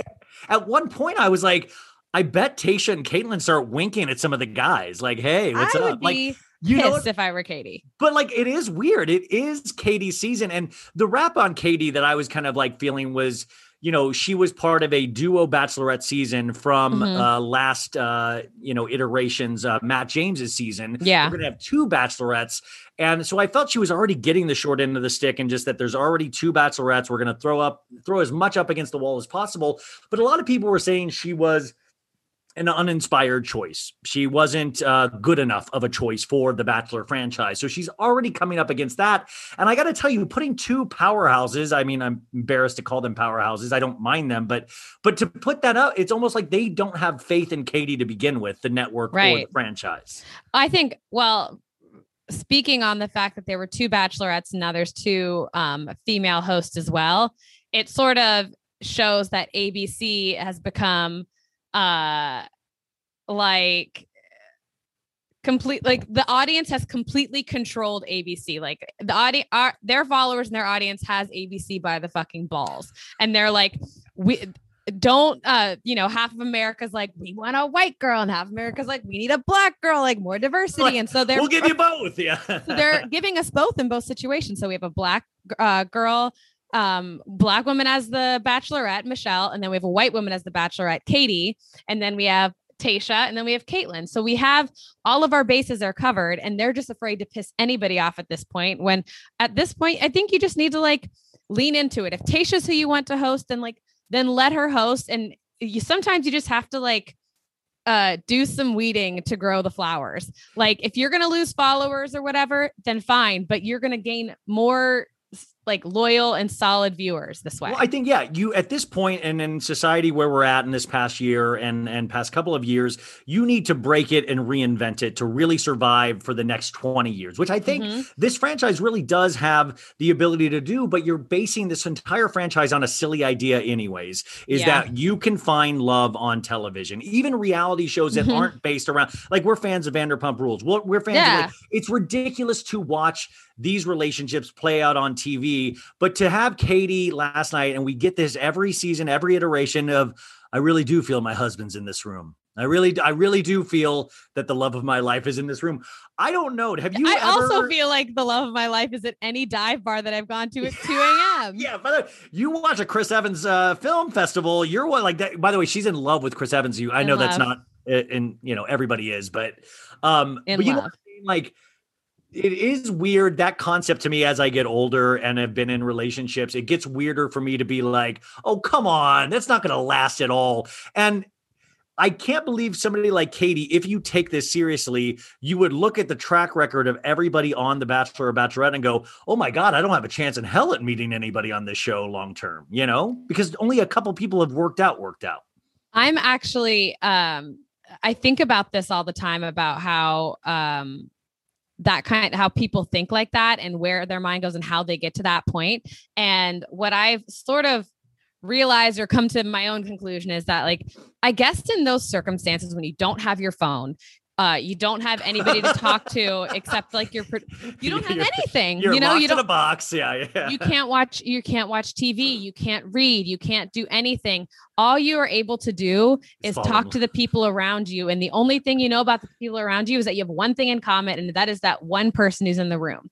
And so Katie's also in the same position where she's never phone, she's never any of this stuff and all she's thinking about are these men. They're up all night, they're drinking alcohol, like you're in this weird sort of non-reality situation that you're sleep deprived, all this kind of stuff. Yeah, you're going to go into this thinking he must be here. Like y- you'll have nothing else to think about. There's nothing else in your brain going on except these men or this woman. No, you're right. I mean, it would be great if the producers start slipping Katie like Molly halfway through, you know, like Yeah. let's just amp this up. Um, it is just such a weird pressure cooker situation. You're you're completely right, and that does, you know, the drama or the the drama or the humor comes from that. Um, one last thing on Chris Harrison, I thought it was a huge miss, a huge miss to not recognize that situation at all. We might not agree with how, you know what Chris did, but I do think Chris was an integral part of the show, and to act like he doesn't exist. And I thought it was very, I mean, obviously they had planned to let him go for a while. And the fact that the announcement was made today, the day after the Mhm. premiere, this was all part of this plan. And Yes. don't cry for Chris Harrison. He got a six figure, what what he got like Eight a figure. eight figure payout. So which I- his minimum payout is 10 mil. Yeah. Minimum. Well, I thought, what a dummy to like, you know, this is when you're an actor or doing anything like we do in with public and pop culture. This is a lottery, one in a million shot that Chris Harrison ever got a job like this. And he knows that. So I wonder what that number is. It must have been something he's comfortable with because he lawyered up pretty quickly in this process. He lawyered up because and I think the the same he's using the same lawyer that Gabrielle Union used um when she was calling somebody like else racist, which is like so bizarre. Yeah. Um, but that was America's Got Talent, I believe, right? Yeah. Yes. And uh but Chris lawyered up and I he's one of those people it's like of course I think he knew that this was going to happen but at the same time he's an executive producer on the show. So like his name's still on there. So it's sort of like a Ryan Seacrest. Oh my God. Well, that's interesting. So his name is Mhm. still going to remain on the show. At least I think. I guess we'll find out. But he's sort of like a Ryan Seacrest with the Kardashians. Like he's still involved. So maybe he's like, well, if you're gonna make me leave the show, like you're gonna have to pay the fuck up because I'm an executive producer on this, and you think you're gonna kick me off my Oh, own show? I mean, I, I do agree with like, you know, that is Yeah. something that you build. You make a huge mistake, but that is still something you helped build.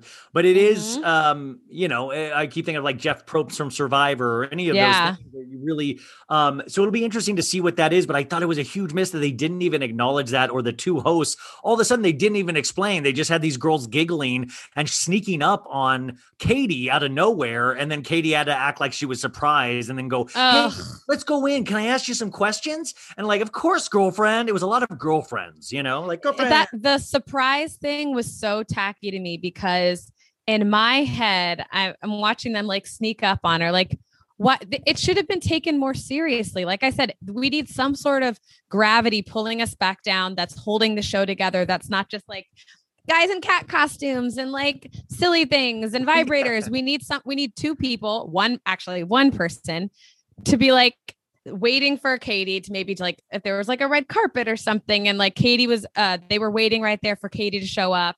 It shouldn't have been a surprise. It shouldn't have been any of this stuff. Katie knew Chris Harrison wasn't coming back. Like this is not new news. Yeah. And the, no. and she knew this. So it's like they just made it so again silly. Everything Um, was so silly.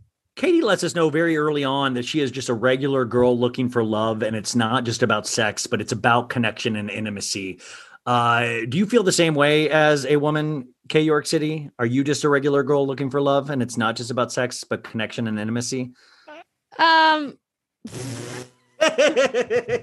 Sorry, I can't. so no, there was one. Well, okay, so they mentioned one thing on the show is like Tayshia or Katie asked Tayshia and Kaitlyn, Kaitlyn there. She was like, "What's some advice that you can give me? Like, what's the best advice?" And to your point, they were like, "It's about um, like don't go based off looks. Like, think about their personality and all this kind of stuff." And in my head, I'm like, "Okay, yeah," but at the same time. A man's gonna let you down anyway, so you might as well date someone hot.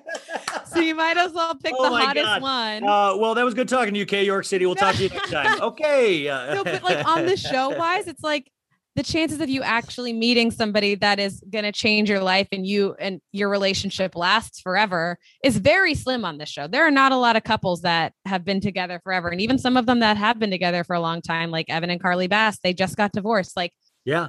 You might I mean, as well. Trista, Trista and Ryan Sutter, she was the first bachelorette. They're still together, but that like, must have been some weird fluke, or uh, Ryan doesn't know how to use his feet to run. I don't know. Like, but it I is- think with that, it's that there wasn't all of this uh, back then. There were no dating apps. There were no, there was no social media. no Bachelor get- Nation, no there was Bachelor no in bachelor. Paradise. It was just what it was, and they were there actually looking to find love, and they weren't here with all of this like stuff around them. Them knowing like, oh, if I stay on longer, I'm going to get all these followers, and I won't have to go back to my real job. And there's all those factors that are here now that weren't there then. Yeah.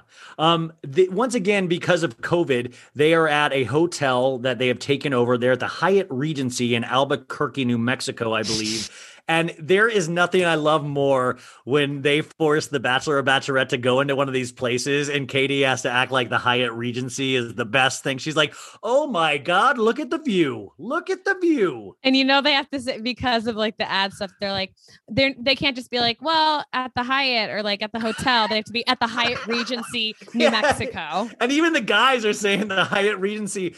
And it's funny, like there's only so much around Katie in the hotel. So they literally have Katie trying to ride a bike through the desert and she's getting the bike stuck and then she's playing with dust bunnies. It is so bizarre. They're like, just go do carrot top prop comedy in the desert here, you know? I feel like the producers low key hate Katie. There is something Or they hate there's something this point. happening there that is weird. Like even Katie's promos looked like they had a budget of three dollars. Like you could, it was a white background. She's in like a white t-shirt and a Yeah. A, a Forever 21 skirt, and you can see the the black footprints on the ground of her white like background. I'm like, this is, and it's just like I feel like Kendall Jenner's um PR people definitely hate her too. Oh my They're like, how my- can we fuck this girl One over? One of my favorite topics on this show is to talk about how Kendall Like, I figure the Kardashians just pull things out, like products out of a hat, and Kendall always gets the last pick Mhm. because everyone, like the Pepsi ad, the 818 tequila, the Proactiv, like everything has been done wrong on Kendall's behalf. I mean, Kendall should be smarter at this point, but she keeps doing it. It's fascinating. and it's like, if you don't like her, just quit your job I or keep going. Yeah, I I was- guess like I want one of the Kardashians. I guess you could argue Rob has done this, but it would be awesome if like Kendall asked to be in the witness protection program just to get away from the family and just live a it. life. Um, do you think uh, you're in advertising in in, in a way? Yeah. And do you think because I was noticing the Meet the Men that ABC was doing too, and it was very low budget, cheesy, stupid facts about these guys. And almost, I noticed we all were making fun of it online. And I was Yeah. like, is there part of it now where ad people are purposely doing stupidity, uh, just putting stupidity out there because they know we will joke about it immediately and throw it out there much more than if it's potentially good? Yeah, like I would rather read that a guy um uh, shaved his head into a mohawk once instead of him being like, "Well, I know how to like do a mathematical equation of blah blah blah. I, I like Yeah. that's not. In, I'm like I want to hear the stupid stuff that's about you. Like, is your favorite flower sunflower? Cute. Like that's hilarious. I'm gonna drag you for it. All of these things. I would rather. I think people would rather read the light and fluffy stuff, especially at the beginning because you know there's all this drama at the end. Um, and I know like um some of the people that I've talked to before that have been on the show, they're like, you know, they cut so much stuff out. Like we had all these great conversations. Like me and the guys were having these really funny conversations, like hilarious stuff was happening. I'm like, to be very honest with you, nobody wants to see a bunch of guys getting along. Folks, summer is just around the corner, so it's time to say goodbye to those jackets and sweaters and hello to shorts and tees. Now, I wanted to update my wardrobe for the long haul without spending a fortune, and luckily, I found Quince. Now, I have a lineup of timeless pieces I want that will keep me looking fresh year after year. I got a pair of tan shorts, I got a pair of green shorts. I cannot wait to style these for summer, and I gotta tell you, the quality is great because Quince has all the seasonal must haves like 100% European linen shirts from $30, performance polos, and versatile flow knit activewear. The best part? All Quince items are priced 50 to 80% less than similar brands. Quince cuts out the cost of the middleman by partnering directly with top factories and passes that savings on to us. And Quince only works with factories that use safe, ethical, and responsible manufacturing practices and premium fabrics and finishes, so you can feel good about what you're wearing on every level. So upgrade your wardrobe. Go to quince.com slash so bad for free shipping on your order and 365 day returns. That's Q-U-I-N-C-E dot com slash so bad to get free shipping and 365 day returns. Quince.com slash so bad. Tired of not being able to get a hold of anyone when you have questions about your credit card? With 24 7 US based live customer service from Discover, everyone has the option to talk to a real person anytime, day or night. Yeah, you heard that right. You can talk to a human on the Discover customer service team anytime. So, the next time you have a question about your credit card, call 1 800 Discover to get the service you deserve. Limitations apply. See terms at discover.com/slash credit card. When it comes to the plant based eating debate, there's more to consider than just healthy or unhealthy. Of course, we want to eat things that make us feel good and generate energy to keep us going, but there's also a major environmental component that drives a lot of people to a plant focused diet. But you don't have to give up some of your faves entirely. Impossible Foods makes meat from plants. They're solving the meat problem with more meat. By creating delicious meat from plants that's better for you and the planet, Impossible lets you enjoy some of your favorite meaty products with a plant based twist. Ground beef, homestyle meatballs, sausage patties, all made from plants. And that's just a few of their delicious and versatile options. No more tension between craving meat but not wanting to eat so much of it, or sacrificing your carnivorous faves for your health. Indulge in nutrient packed, plant based goodness and feel good doing it. Check out impossiblefoods.com to see how you can help solve the meat problem with more meat. That's I M P O S S I B L E F O O D S.com. Guys, I am pleased to announce that this podcast is sponsored by BetterHelp. Is there something interfering with your happiness or is preventing you from achieving your goals? Um, if you listen to this podcast, you know that I take mental health very seriously. It's something I realize that I have to work at on a daily basis. Now, that might be uh, going out and exercising. Uh, it might be starting your own podcast so you can talk out loud, or it might be seeing industry professionals. And that's what BetterHelp does. BetterHelp will assess your needs and they're going to match you with your own licensed professional therapist. And you can start communicating in under 48 hours. No, it's not a crisis line. It's not that. It's not self help. It's a professional counseling done securely online. Um, now, I have visited many therapists over the years, and I have never tried one online until BetterHelp. And I have to tell you, it's amazing. I wish I had known about this years ago. Now, there's a broad range of expertise available, which may not be locally available in many areas. In fact, during uh, this past year, it has been so impossible to see somebody in person. Um, but their service, BetterHelp, is available for clients worldwide. You can log in to your account anytime. You can send a message to your counselor and you will get a timely and thoughtful response. Plus, you can schedule weekly video or phone sessions if you don't want somebody seeing your face. If you're a little tired of the Zoom, you can even just do phone sessions so you won't ever have to sit in an uncomfortable waiting room as with traditional therapy. You guys, I when I used to have a job, I would leave my job for my break, rush over to my therapist, sit in the waiting room, wait for my turn, go there, and then have to fight LA traffic all the way back to work. I don't have to do that any longer with BetterHelp. So, BetterHelp is committed to facilitating great therapeutic matches so they make it easy and free to change counselors if needed. And I love this part. Uh, I love this part. It's more affordable than traditional offline counseling, and financial aid is even available. So, BetterHelp wants you to start living a happier life today. Visit betterhelp.com forward slash so bad. That's better H E L P and join the over 1 million people who have taken charge of their mental health with the help of an experienced professional. Guys, I'm telling you, I do this. This means something to me. I know it could mean something to you. Please give it a shot. So, in fact, so many people have been using BetterHelp that they are recruiting additional counselors in all 50 states. So, that means you can get somebody at a moment's notice. That is so important. Our mental health is so important. And this is just, this is a great part. Special offer for So Bad It's Good listeners.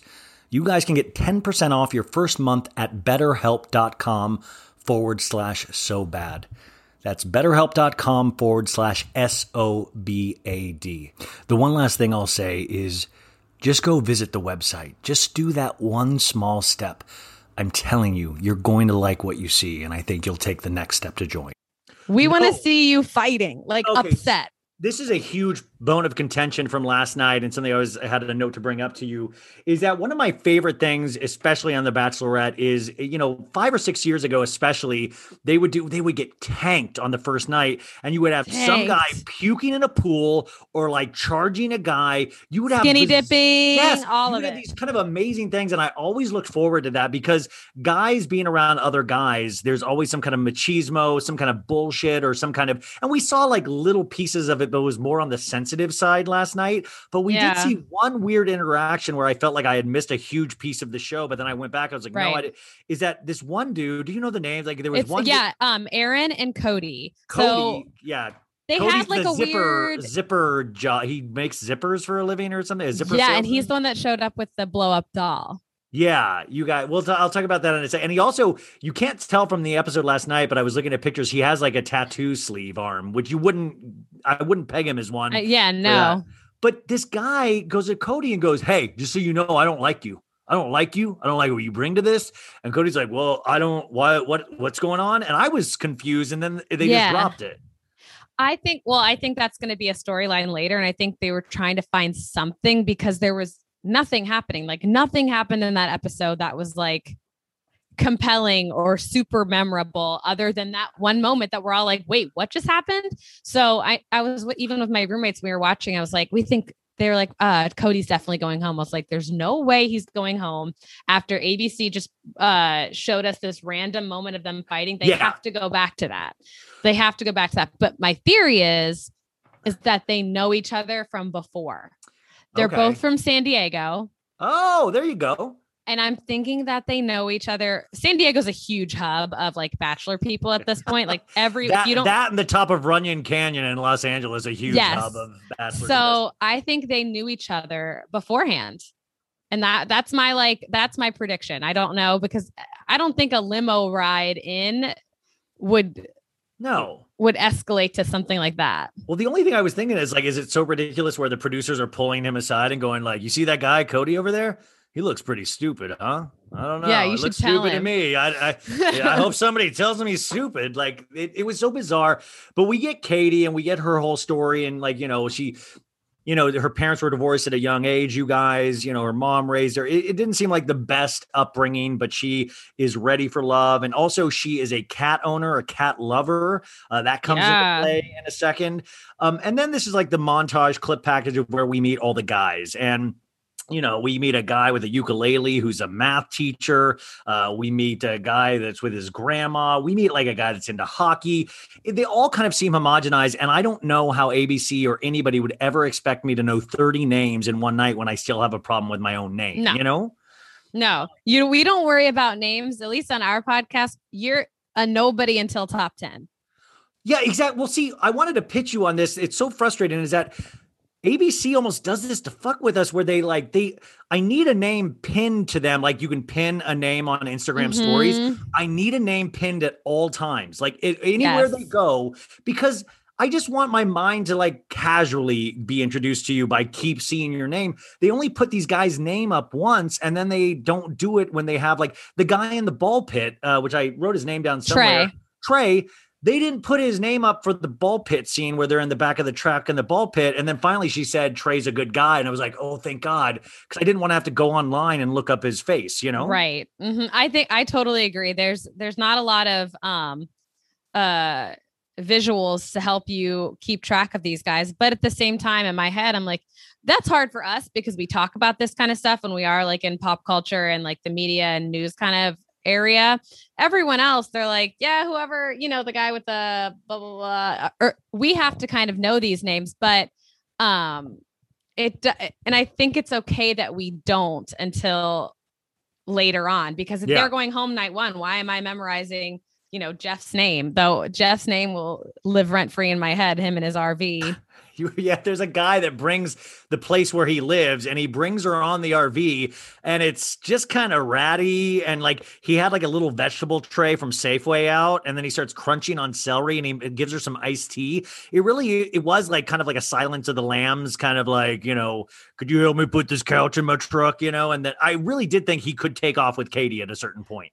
yeah, I mean, he's a he's a skin salesman that lives in an RV and that uh he clearly didn't even clean. I mean, I wouldn't have even told anybody that, let alone like put it on national television. And did he suggest this to like, hey, I got an RV. I'd love to drive it out if I could. Like, and the producer's like, yeah, let's do that. You know? I think poor Jeff is a a producer plant. I think he was brought on the show just for the gag. Now explain what a producer plant is to somebody that does is not aware of that. I just term. think I just think that he was literally um brought on the show just for a bit or just for the laugh. There's no there he's not staying on, he's not making it any longer. He's not going to be there for very long.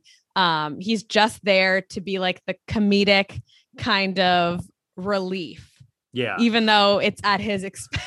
Yeah. It's like there's a character that's like, yeah, he just farted the whole time. Like that's it's like, like- a producer plant, you know, because That's clearly not a guy that Katie's going to go for. I, I really do think In fact, he got sent home, didn't he? Yeah, he got This- this- sent home. Yeah, he was one of the six that got sent home. Um, and uh, I don't know. I have a lot of uh, theories about that, but I think that all the producers they know who they want uh, to be exactly where they want them to be, and that's how the show goes. This show is very thought out, very meticulously, and no one is on that show without having possible like arguing scenarios or who would have triggered who in some sort of situation or like you know traumas why do you think we love these? We we really love these shows, or that it's endured this long? Why do you think we keep coming back to shows like this? What do you think it is? I mean, because I don't think it's aspirational, but uh, what do you think it is?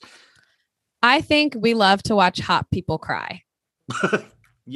Oh, you nailed that. I Yes. think we like to watch people Mess. who are living better lives than us feel fucking bad.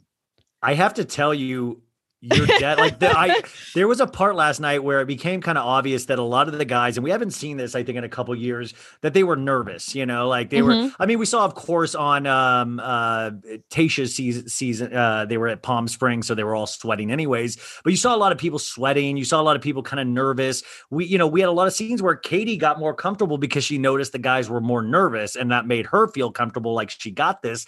But it was kind of refreshing to see because I was like, and then they showed this clip package at the end that's three minutes, and you see all of these guys breaking down and like, I didn't think it'd be like this. And I love it. Like, it makes me feel so good because I don't look like them. I don't have abs, and they do, and I want them all to cry, you know? Yeah. No, I mean, I think that's exactly, I think that's exactly right. Like they're all on this TV show that you watching probably want to be on and they're living this you hate to see somebody living your dream but but what makes it better is that you like to see these people in these situations as like fucked up as it sounds because it makes you feel better about yourself Yeah. Would you ever do the show? um no actually i think i would have done it um earlier and like like before i like before i started doing the podcast and like really watching it i think i would have done it but at this point there's no way you could get me on any reality show i know too much and yeah, yeah.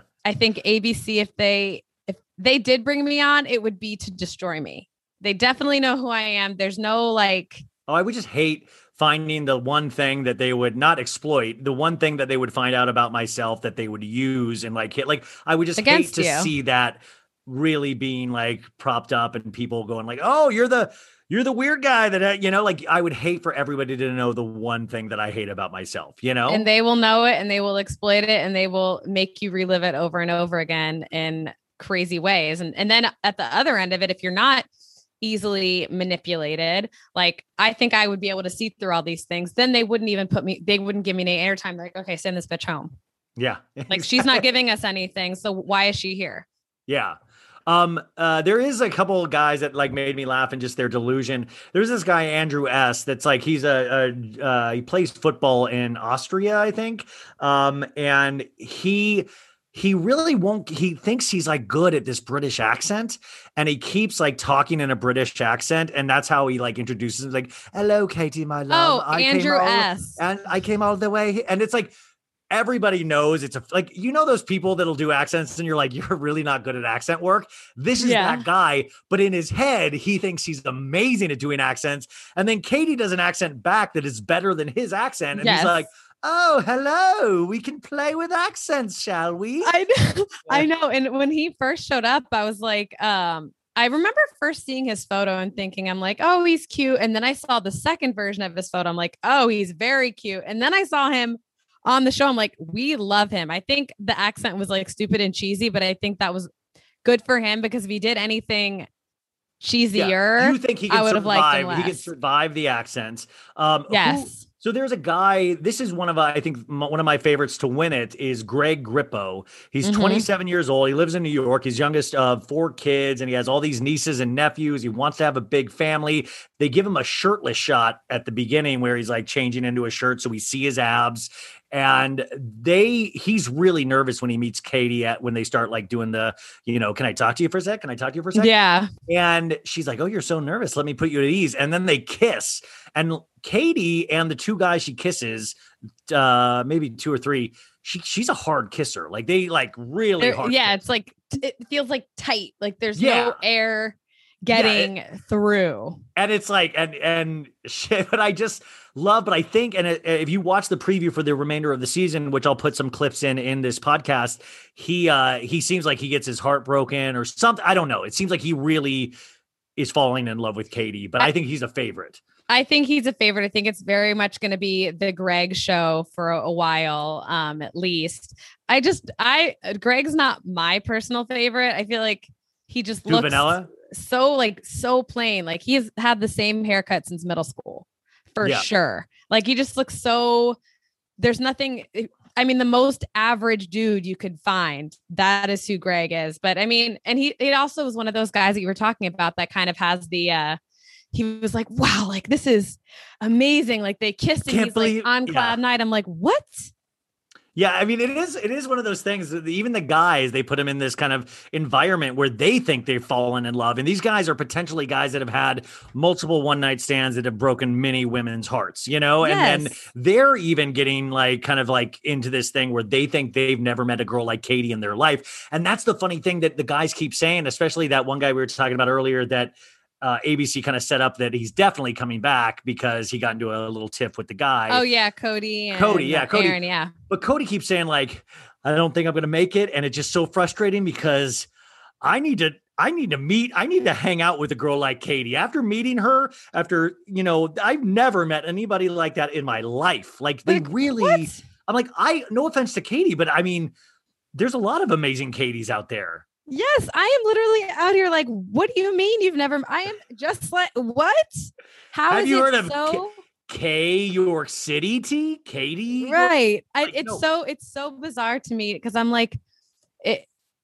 It seems so fake because if she's able to have like you know 30 guys being like wow she's the most amazing person i've ever met it's like i can't find one in 30 guys to say that about like i don't understand no but i literally do not i can't comprehend it I feel like they should Los Angeles especially should set up some kind of like just like rant like bachelorette style things that aren't on TV just to like get that kind of pressure cooker. You know what? Yeah. Tinder should do that. Tinder should start doing live the bachelorette on their app, you know? that would be so Um, fun See, it sounds like it would be amazing. Um, Katie says stuff like, you know, I have a fun side, but I need a grown ass man. But then this dude, you guys, comes out in a cat costume and she loses her goddamn mind. She like, I. I, I thought she was going to be like, oh, come on. And she's like, oh my God, the guy in the cat costume. Oh my God. Oh my, she literally like go bends over backwards for this guy all of a sudden. The best thing she has ever seen was that guy in a cat costume and i'm gagged over it because i'm like I, I, I get i see that like she clearly likes cats. Like if a guy showed up in a captain america suit i would probably be like okay i love this guy. Like he's done his research on me. He knows He's that i like his- yeah like this guy shows up as uh this guy shows up as Chris Evans dick pic. You know, like he's done his research. that is so funny very respectable. I appreciate it. his no, but I mean, but see, that's so funny. So it's like most of the time shit like that won't won't work. But if you if you do like Do a, that's like a right hail way. mary. If you do a hail mary pass, you might connect completely. And you guys, the cat guy, what's the cat guy's name? It's um, connor b Connor B.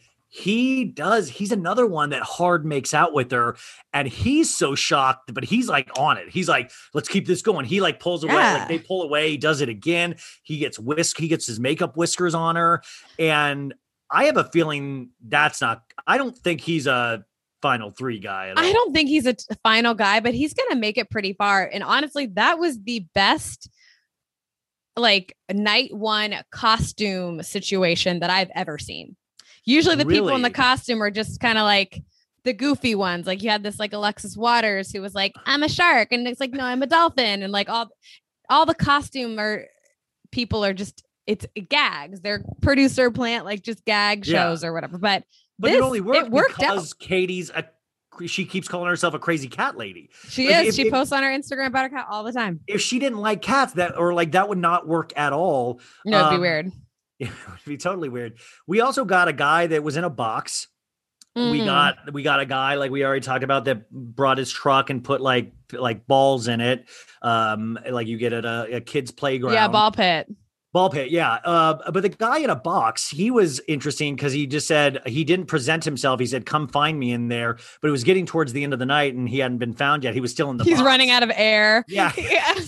she finally opened. He was dead. Unfortunately, it was the, The first. producers uh, are like, you gotta go to the guy in the box. Like he has about 30 seconds left before his He's like, air runs out. leave me in here leave me in here um but the guy comes out and he's the guy didn't even need the box. He was like an extremely good looking guy in a three piece Gorge. suit. What's that dude's name? I see i hate this. Uh, Like, it was it was James. james extremely good looking dude. And then the box uh you know worked because katie does love props we find out through all this whole process.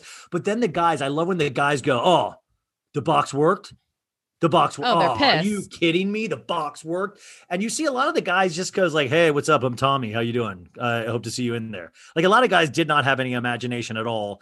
Um but uh then they're all like talking about the first impression rose which is a huge part of this show. Who gets the first impression rose? And I thought, you know, like, oh, okay, the cat guy is going to get it, or the box guy is going to get it. And it goes to Greg Grippo. It goes to the guy that was nervous that she made out with. And she just once again wants to make sure he's not nervous. Look, you have the rose. And like this guy, like, that's like, he is just, he is done for. Like, he is fully in love at that point once he gets. Oh yeah. The second he got that rose, he was like, Cloud nine bitches. Like he is no, there's no stopping Greg. And how much do you think they have watched this season where they saw um Claire's season where they're like, "Hey, let's end this tonight. I'm ready to go home with you." Like Claire Yeah. called it off. Can you call it off right now?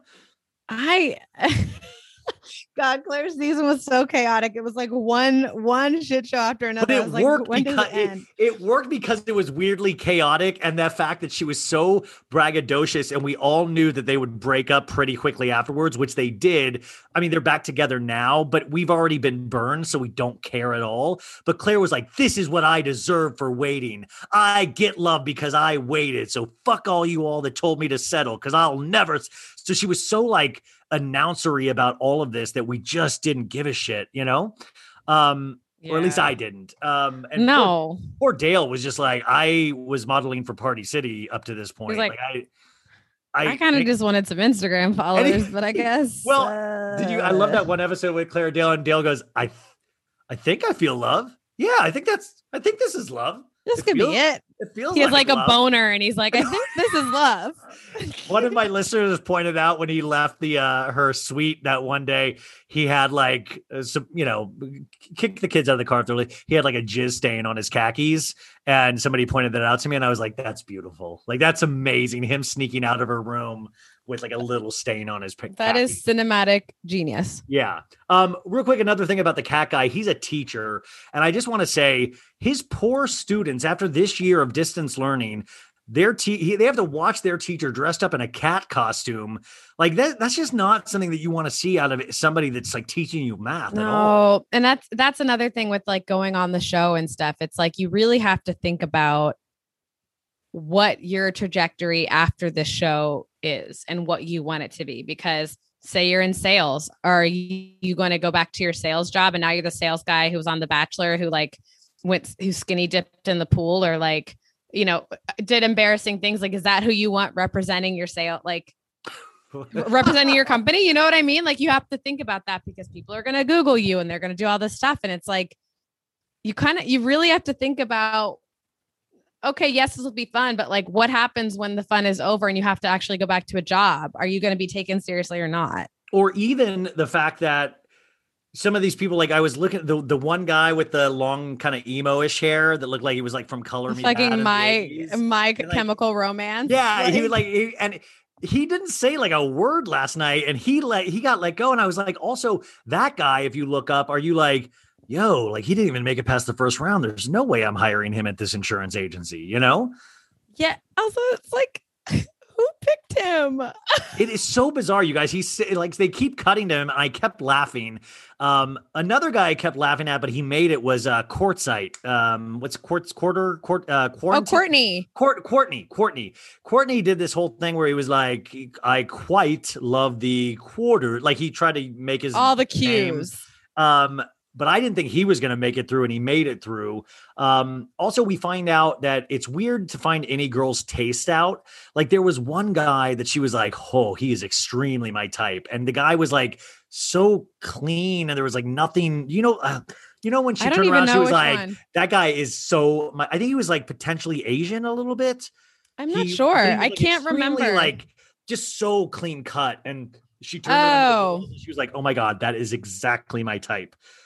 And I just thought that was so weird because he didn't really stand out at Didn't all. stand out. No, I don't know. I it's it's interesting to. It, I agree. It's interesting to see people's types and like who they're actually into because sometimes it's like a complete opposite of who they are, who you would expect. Yeah, no, exactly. Um, so you guys, this leads up. She cuts these guys. There's no big drama. They all say goodbyes, but this is another moment where we miss the the the gravitas of a Chris Harrison. Of you know, mm-hmm. we I think it was Kaitlyn. Like this is the final rose, but you know that was the one thing I would say Chris Harrison did well was that I always like you know I got I got nervous a little bit when he would say that's you know the the the this is the final rose. Um, and we didn't have that. It kind of was a little bit more lighthearted. And I feel like it sometimes needs a little bit more of that. Not that they can't course correct, even though they filmed this entire season. Right. And they they ended one week early on Katie's season. I don't know if that's I don't know what that means, but they wrapped shooting a week Which is than they thought. interesting. So I was like, did she just call it a day? Because we do see a scene in the preview saying, book my flight. Whoever does it, book my flight. I'm out of here. That's literally me like leaving Brooklyn, trying to get back to Manhattan. Book my flight. Somebody hand me my passport. but Um, so I don't know what happens with that. That's it. I don't. Okay, what do you think? What do you think is the outcome of this? Do you think she picks someone? Yeah, I do think she picked somebody. And I think potentially she knows a week beforehand and she watches that guy, potentially Greg Grip. I don't know. And I'm sure there's spoilers out there that I haven't read who already predict who already tell us who it is. But uh I think she sees it. It's like putting one of these guys through such a mental anguish and she already knows. So she's like, let's just call it a week early. I, I, I mean, because otherwise, I think she would fulfill her obligation, and she doesn't seem. She seems very confident that I don't think she would have any problem going. It's none of you guys. It's That's a good you." point. You that, that's a good point. I do think that she has that like um that she would not feel bad about being like, you know what, I don't think this is it for me. But at the same time, I don't think she ends up with someone. I don't know. I have no idea. I have no I have no clue about any spoilers or anything, but I have this weird feeling.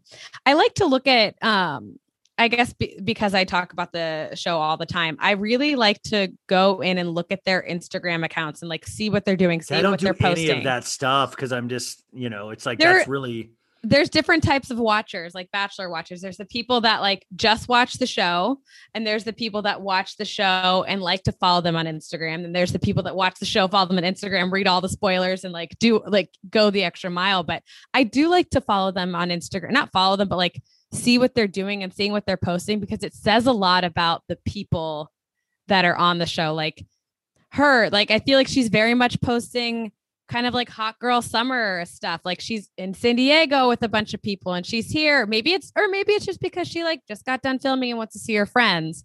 But like seeing some of the guys like posting they're like at a pool party and I'm like, you're not engaged. Or you know, it's yeah. and Well, then and some guys are silent. I mean, it, it's also like that.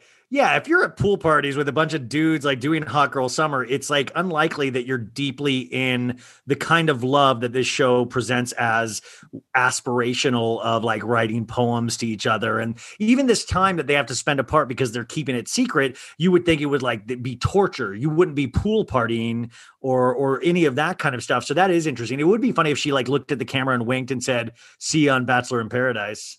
Bye. Right. And then and then also on top of that, then you have the guys that like reshare everything that they're tagged in. So they're like, anytime somebody posts a meme, all they're doing is posting bachelorette stuff. And I, to me, those guys are the ones that are only here for that like Instagram clout.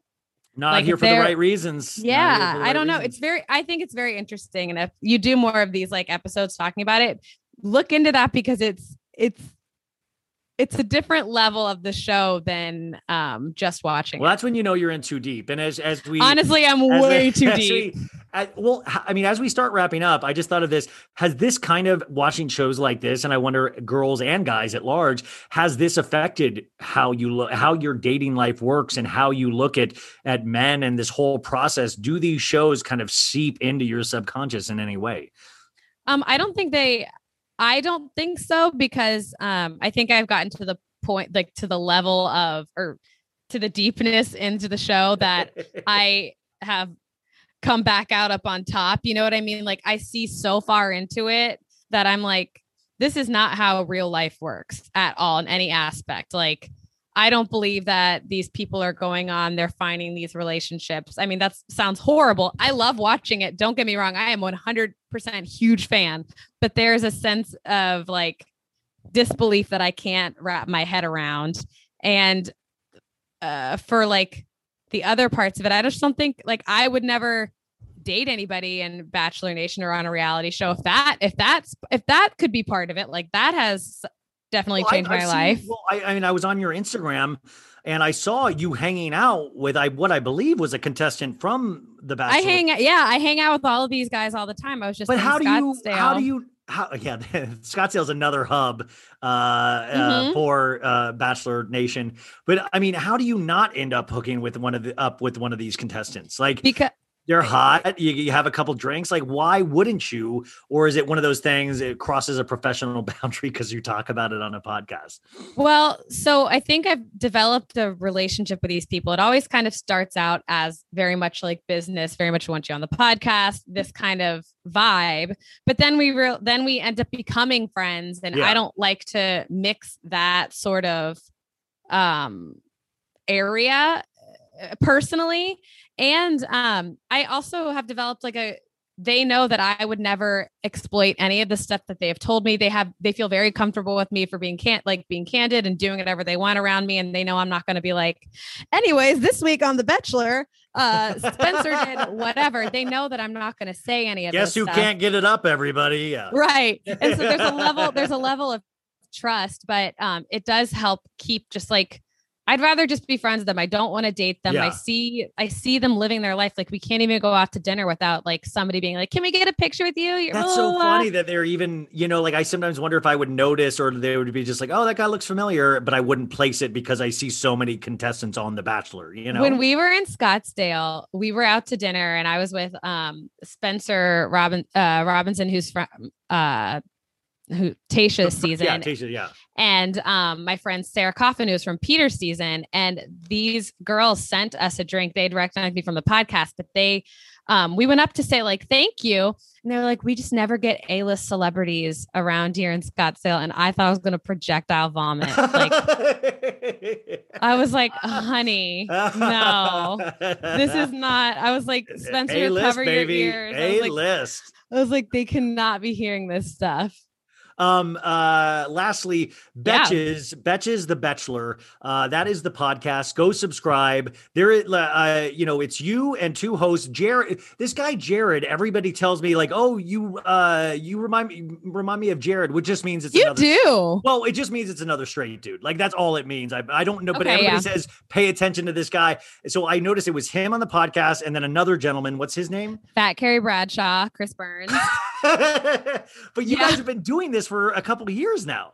Uh, so I started I started hosting this podcast in 2017 with um, Derek Peth, uh, who was on the show. He was on um, JoJo's season. He ended up getting engaged in Paradise to uh, uh, recently canceled Taylor Nolan. And him and I hosted the podcast for a while up until like the beginning of quarantine. And then uh, I brought Chris Burns, Fat Carrie Bradshaw on. And so him and I have been hosting this together since uh, the beginning of 2020. And then we just brought Jared on this uh, this current, or I guess uh, Matt James season. We brought Jared on, but it, we had some good dynamic because we have the What girl, we have the gay, Oh, and we Matt have James. the bro. That is like a perfect kind of blend. Matt James also, what a snooze fest. What I just did not really. the season sucked because it wasn't about him. It, we nobody knows know- anything about Matt James. I don't know if he has. I don't know if there's a him there. Like I don't even think he there is a him besides just extreme good looks. You know. I know, and I think I, I mean, I do know Matt James personally before he was on the show. oh, I'm sorry. I think he's amazing. Oh I no, just I don't care at all. I No, I just what, he- what what I saw from him wasn't a lot. yeah no it, it wasn't a lot and that's what sucks because um i think it was just so overshadowed by white girl drama. It was Yeah. so i mean there wasn't a there was no real storyline for him. It was all about victoria. It was all about the girl entertaining men for money. It was all about these girls having hating each Well, yeah, other or That's even the whole like season th- about then even towards the end, it was like then Rachel, Rachel McConnell, McConnell uh, the, with the the posts, and now now And then Chris Harrison. Yeah, I mean, Yeah. It, it is interesting. It became about a, something completely different. So we'll see what the remainder of this season is like. But go, uh, I'm sh- you guys already know Betches. Betches is everywhere, but there really are the premier Bachelor Bachelorette podcast. So go listen to that because they will be breaking this down every week. And she knows her shit. Like she really does know the. She's naming names that I'm like, I don't even know what you're talking about right now. so that is really amazing.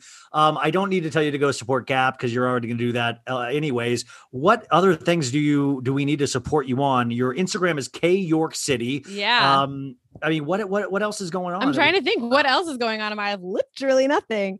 Um, uh, you yeah, just follow me at Kay York City on like any account. Um, and then obviously Gap. We just launched uh one of our Yeezy line. You should pre-order it. It's gonna be dope. Um, I pre-ordered Finally, it. get- finally getting Gap some of that. w- Finally, we're getting Kanye and Gap some uh, attention. Uh, This podcast Yeah. is finally doing it. Um, and uh, real quick, who is the in your head? Who would be the winner after last night? Ooh, that's a good one. Um, uh, um, my favorite is Andrew S, the guy who had the British accent. I think he is so charming. I think That he was, was fun. favorite. I mean, He's I- also Clay Harbor, who was on the show before on Paradise uh, as well, who's also rumored to be in Paradise coming up.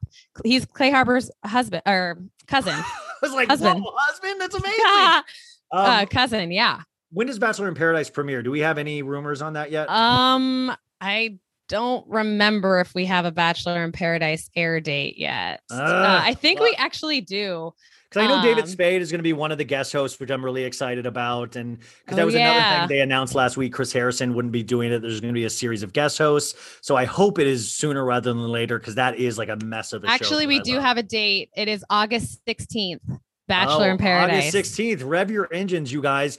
Um, Kay, I hope you'll come on again because you really do know this stuff like the back of your hand. and This pop was so culture at large. fun. So if you ever need to uh to talk about other stuff, come to this podcast first because you were just uh so amazing. And uh guys, go support her, go subscribe to the pod, and hopefully we will talk to her again soon. Great. Thanks, everybody. Bye. Five, four, three, two, one. How was that? Was that Betches.